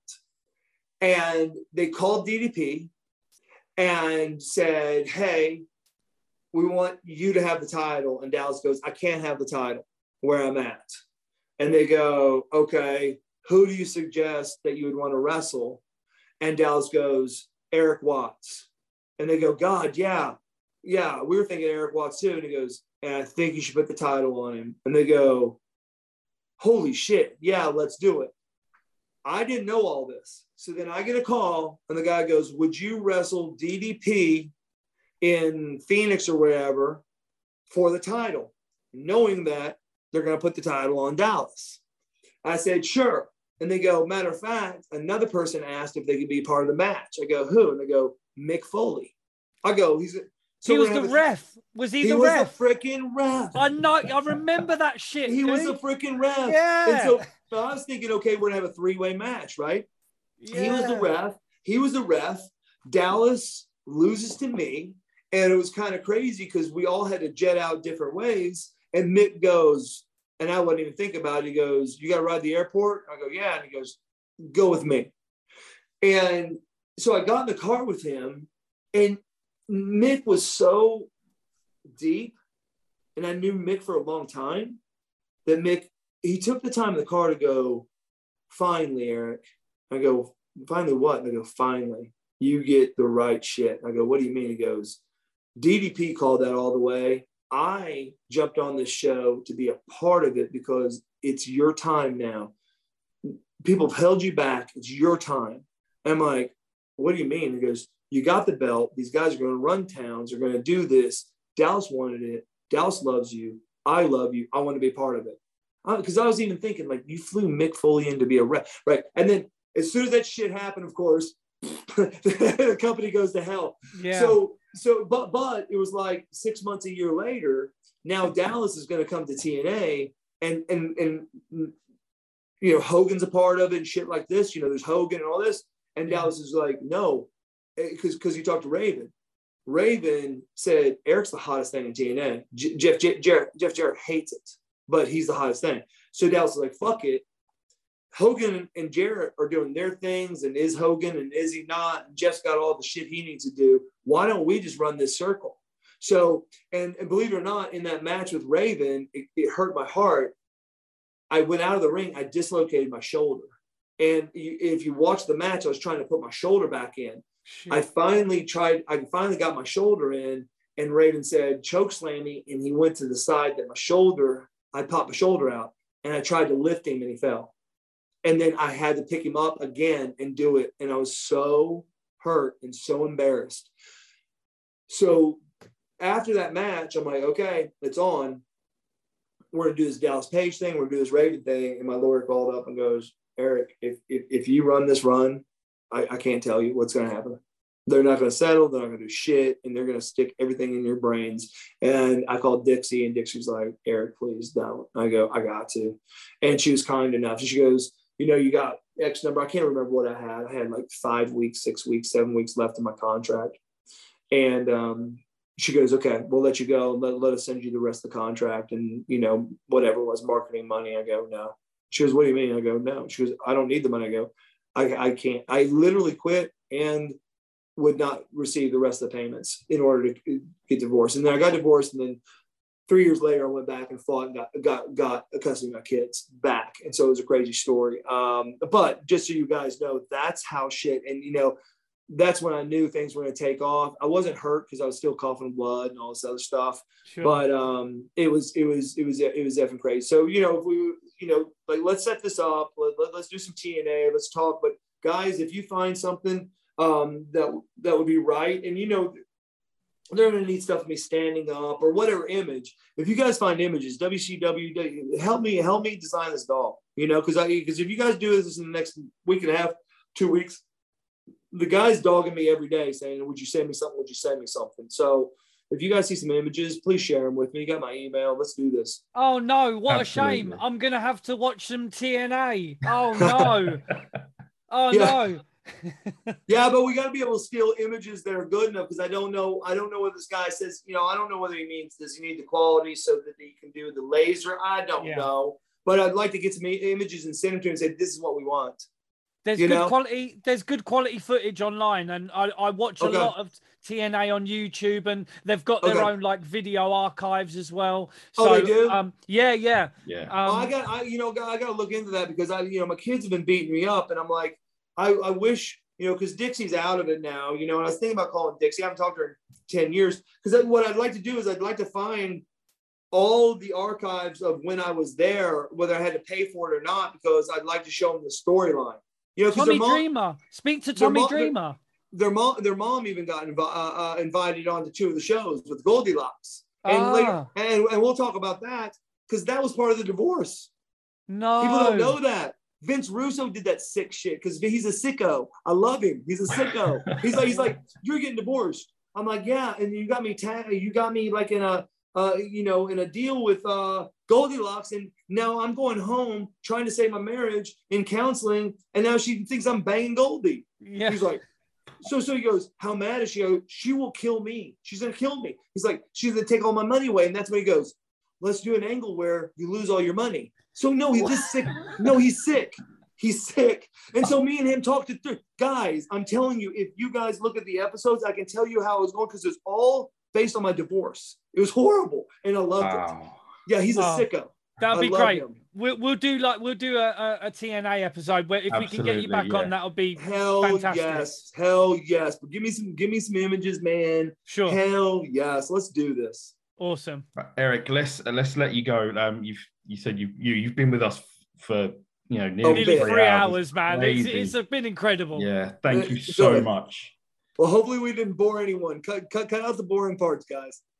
No, there was not, no not boring a minute, Not a minute. It's all been um, like fantastic. With yeah. so hey, I'm, be, I'm, I'm being serious, brother. On the um, you guys uh, on the um, on the Mark Marrow, and because uh, I see him quite often. And D D P, he's so busy right now. But if you got like if you got one or two of those things, um, guys, just you know send the shit with return postage.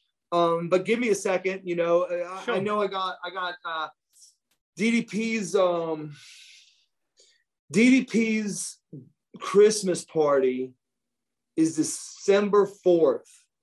And I know me, Mark, Dee Dee, Van Hammer, there's a list of guys, but I, I do know Dee Dee, of course, it's his house, and then and Mark's going to be there. So, so if you guys give me those two things, if you want them, only if you want them, if you can get them to me, if you can get them to me before December fourth, I can, I can, I'll tote that shit with me and hopefully not get it stolen, hopefully not get it stolen or not to be too drunk to give it away to Toys for Tots. But if you send me some shit, I'll try to get it signed and then and I'll, and I'll, I'll send it back, you know, just send me some return postage, you know, and, and, and, and um, I think it'd be cool for you guys to have, you know, it signed, you know. Amazing. Much so appreciated. Cool. Thank you. And, so um, you know, if you could sign something yourself for us, it'll be incredible because we love this. This is for us, like you say, we live this, we love it. And we do want to keep this as like a historical record. This is why we do the podcast. Well, if I sign something, can you bump Raven's ass or somene's ass over so mine can be where I can Of course, it? Bro. Yeah, man. Fuck Jesus it. Jesus Christ. Tatanka can I, move cause across. Because I, I see some jabronis up there.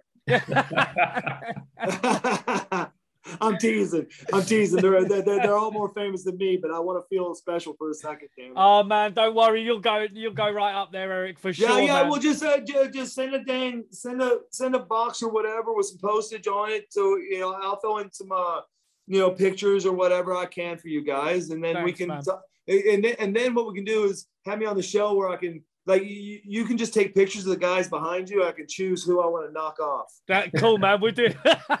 The thing that sucks is you're going to have to find someone really bad. And I don't know many really bad guys. So we're going to have to find someone. Yeah, I'm looking.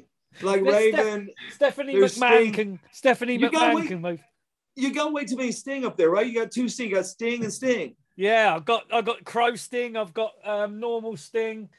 Well, got the old sticker album and everything. There's who's, a little who's, Sting. Who's, Yeah. Who's the who's the jabroni next to Sting uh, uh, over there? Tatanka. No, up up one. Oh, uh, oh, these one. That's Enzo Amore and um and uh, Big Cass. I don't even know those guys. Uh-oh. They're definitely jabronis. I, I can get over there. They can go the fuck over there. Who they I'll ever tell you be? What, we'll fuck Luger off. He can fucking do one. No, God, yeah, don't do that. Now he's in a wheelchair again. Don't okay. do that. Yeah, yeah, no. I and, and so, but no, those guys right there, man. Yeah, those Enzos and and whoever named themselves out are like car rims and shit. We need to get rid of those guys. Okay, that's cool. I don't even know what what what, yeah, what is that? Bootios? What's Bootios? Oh, that's oh, the new yeah. day. New day, yeah. New day stuff. Yeah, that's the New Day. Jeez, I'm that old, right? But we got Bootios. Holy yeah. crap! I got the this Hardys is... up there as well. You got the Hardys. Well, no boys. Hardys. No Hardys. We can get Kurt Angle. Yeah, look Kurt at the size Angle. Of his feet. Yeah. Who's who's who's who is uh Kurt Angle uh, skull fucking right there? Oh, it's uh, Christian. Yeah, yeah, he was a good dude. Yeah, yeah, yeah. I can't talk shit about him.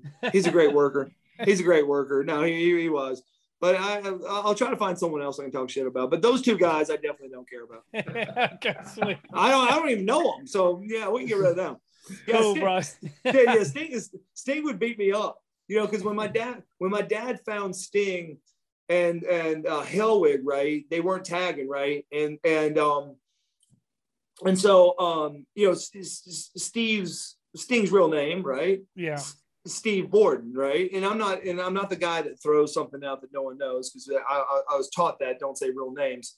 But but but everyone knows it's Steve Borden. Well, do you understand that when my dad brought him into Mid-South before he made them, you know, uh, Sting and and and Rock, the Blade Runners, right? Yeah. That's how. So when my dad made that, Sting was wrestling as Flash Borden instead of Flash Gordon.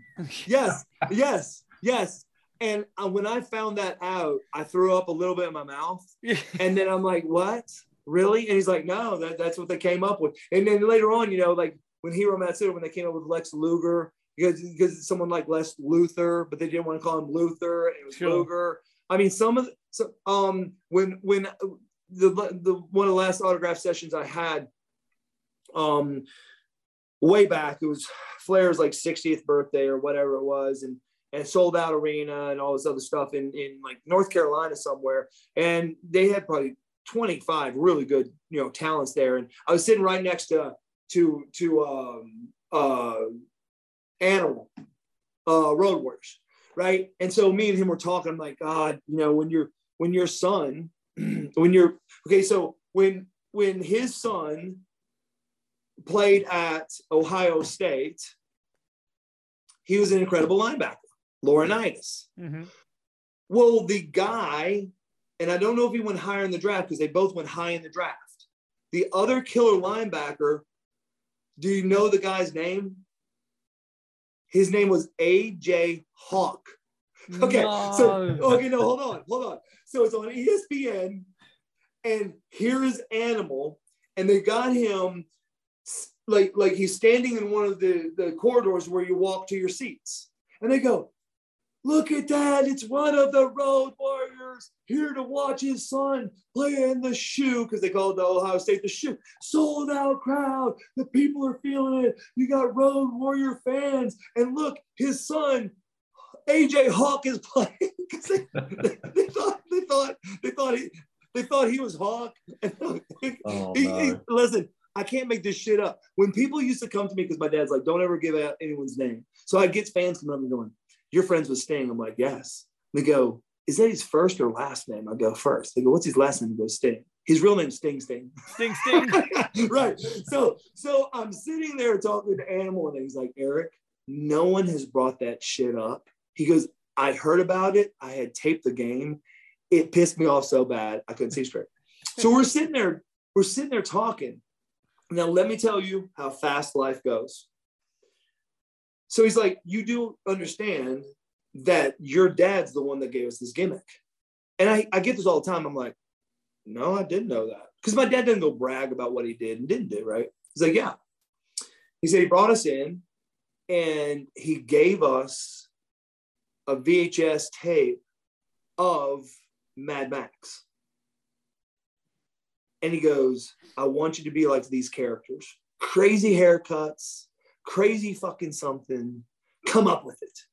And so they were like, now listen, okay, okay, let me ask you this, because now you're going to make me feel like a dumbass. Remember when they used to go, ooh, yeah? Do you know why they did that? Because I didn't. I, okay, I did, I did. So I'm sitting here. Now listen, this is just whatever, four years ago, five years ago. I should know this by now. I don't. So they're like, so we were sitting there and we're watching this, you know, uh, Mad Max, and we're like, oh yeah, Bill's gonna like this, Bill's gonna like this.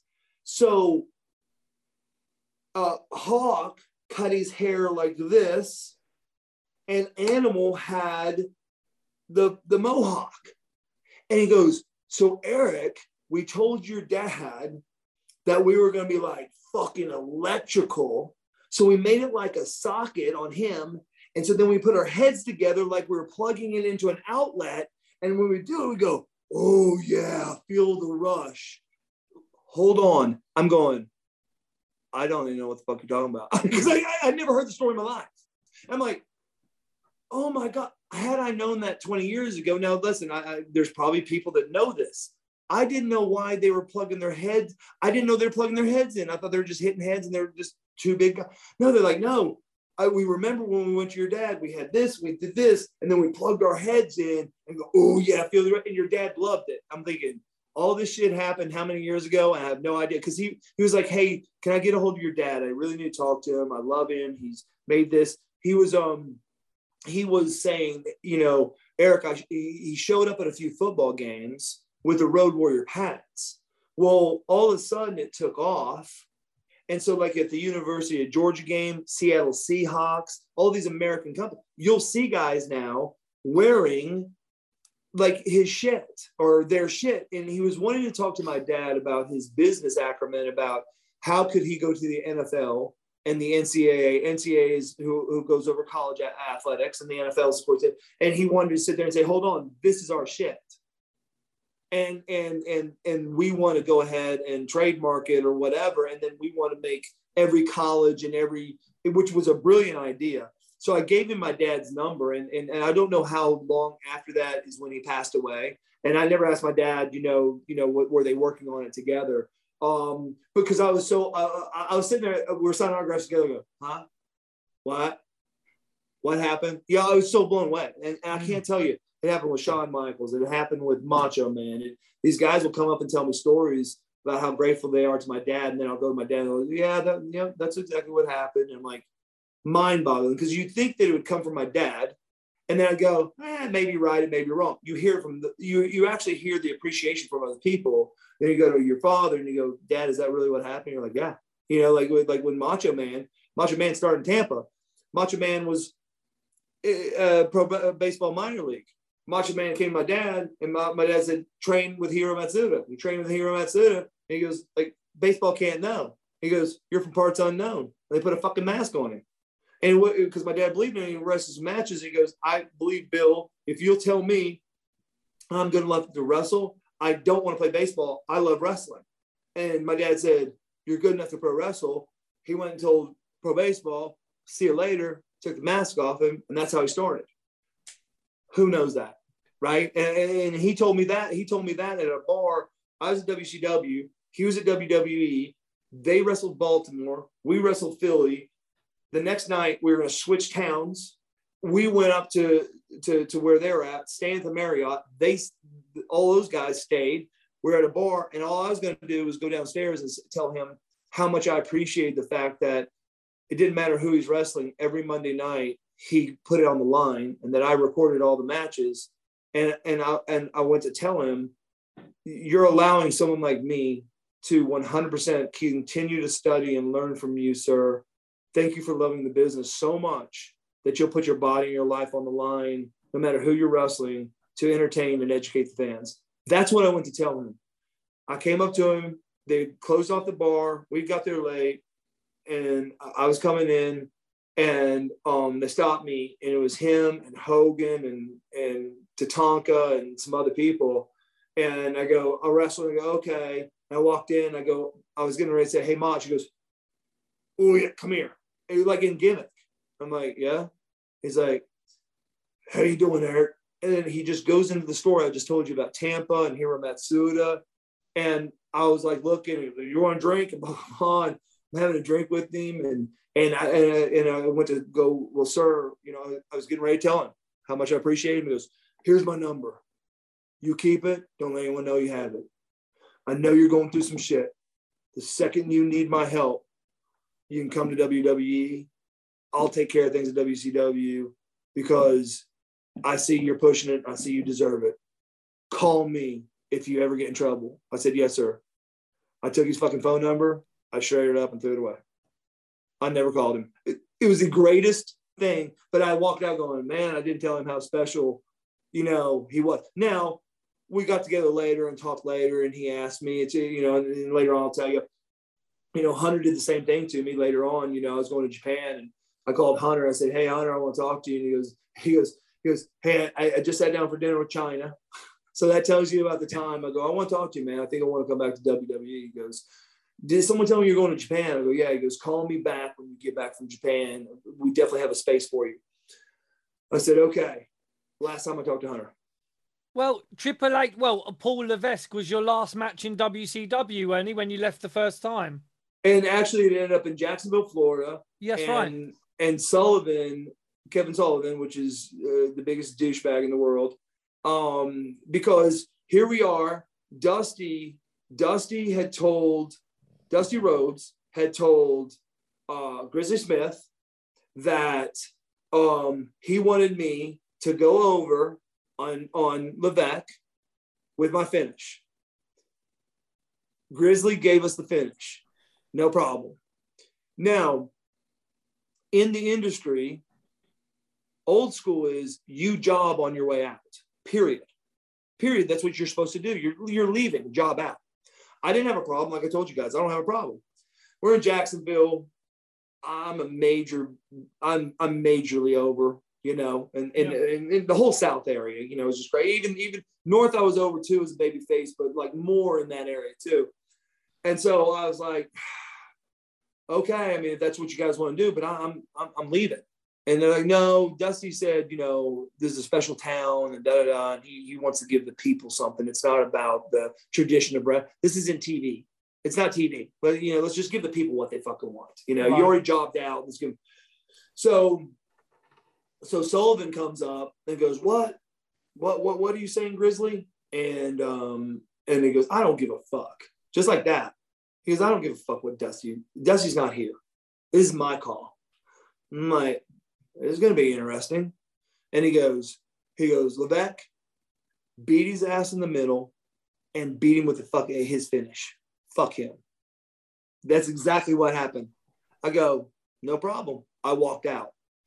Let me tell you, and and and and and, and, and you know, me and me and Levesque and you know all that. I could say, you know, we we we worked out together, we wrestled together and stuff like that. But I wouldn't say, you know. Me and Killer Kowalski were tight. I went up to his school a few times where, you know, Levesque was out of and all this shit. So, but we had this just, we had this unspoken respect for pro wrestling, right? And he pulled me aside. He goes, Eric, no way. Why would he do that? He was just at W C W. I go, bro, you can't do this. This is, this is not how shit happens. He's got, he's, he's on the booking committee. He'll deal with Dusty. I'll be gone, but oh, hell no. No, no, no. Beat my ass with the S D F right in the middle. He goes, not going to do it. He goes, so now what are we going to do? I go, well, what the fuck do you mean? What are we going to do? And, and, um, and, uh, and I go, well, I, I'm not going over. So what do you want to do? And he goes, I'll go over. And I think, you know, I, I'd have to have him, you know, I'd have to ask him. I think what he ended up doing is we did the match, we did the match.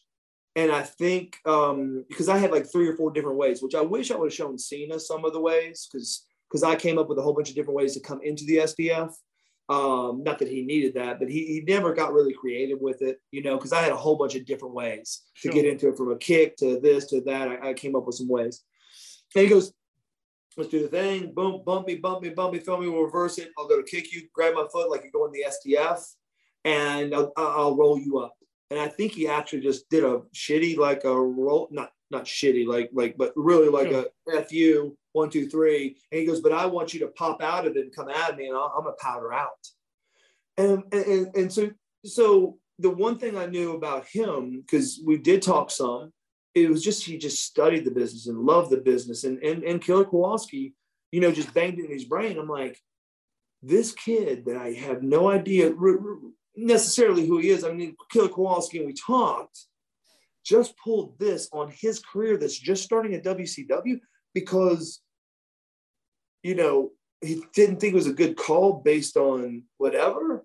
Wow, he's either going to be dead, you know, like gone in two seconds, or he's going to be something big. You know, and, and so something big was what it was, you know, and I, like I said, I haven't talked to him much, but, uh, but, um, but that, that's, that's true story. He, he, he brand new into W C W. We'd wrestled like two weeks, you know, on and off again. And we'd been in school and, you know, I don't think it was more than two or three weeks. He goes, no. And right after he, he was right there when Sullivan did it. And he goes, that, that ain't happening. I was like, he goes, don't worry about it. I'm like, yeah, that was deep, man. And then for, for, the rest of my life, he had my respect. Not because I I would let him beat me with my S T F two or three times because it's what the office said, right? Sure.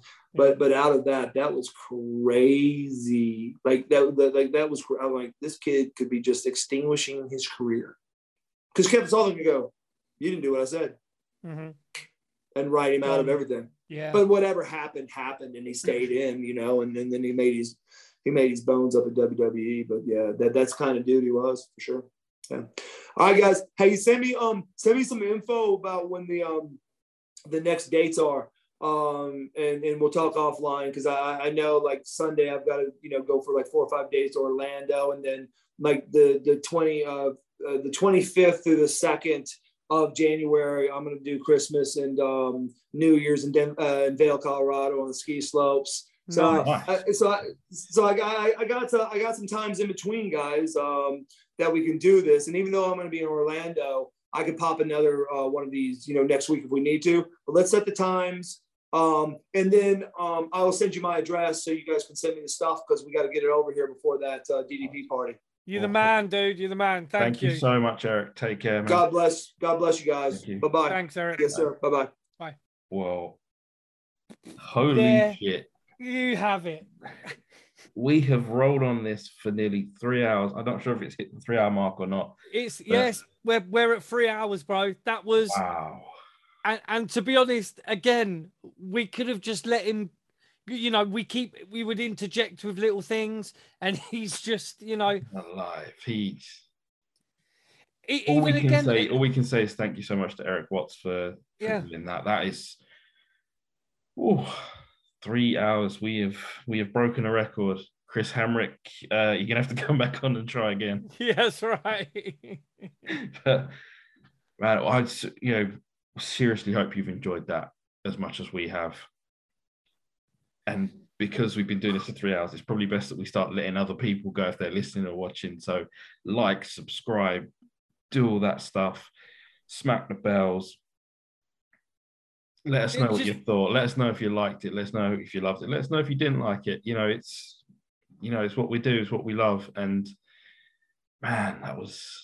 We, we um, you know, we've got him back for the T N A for an exclusive yeah, T N A around. episode. Stick it's fucking we'll do T N A. Amazing, bro. Because that was, I, I think, probably his, it could have been his best run, and it was. Unf- I mean, I never knew. Obviously, we never knew the background as to why he left T N A because he was he was white hot right there. You know, when he was there. Well, at it's that something time. I've never actually seen properly. So I'm gonna go. I'm gonna go into it and take a deep dive and have a look and see.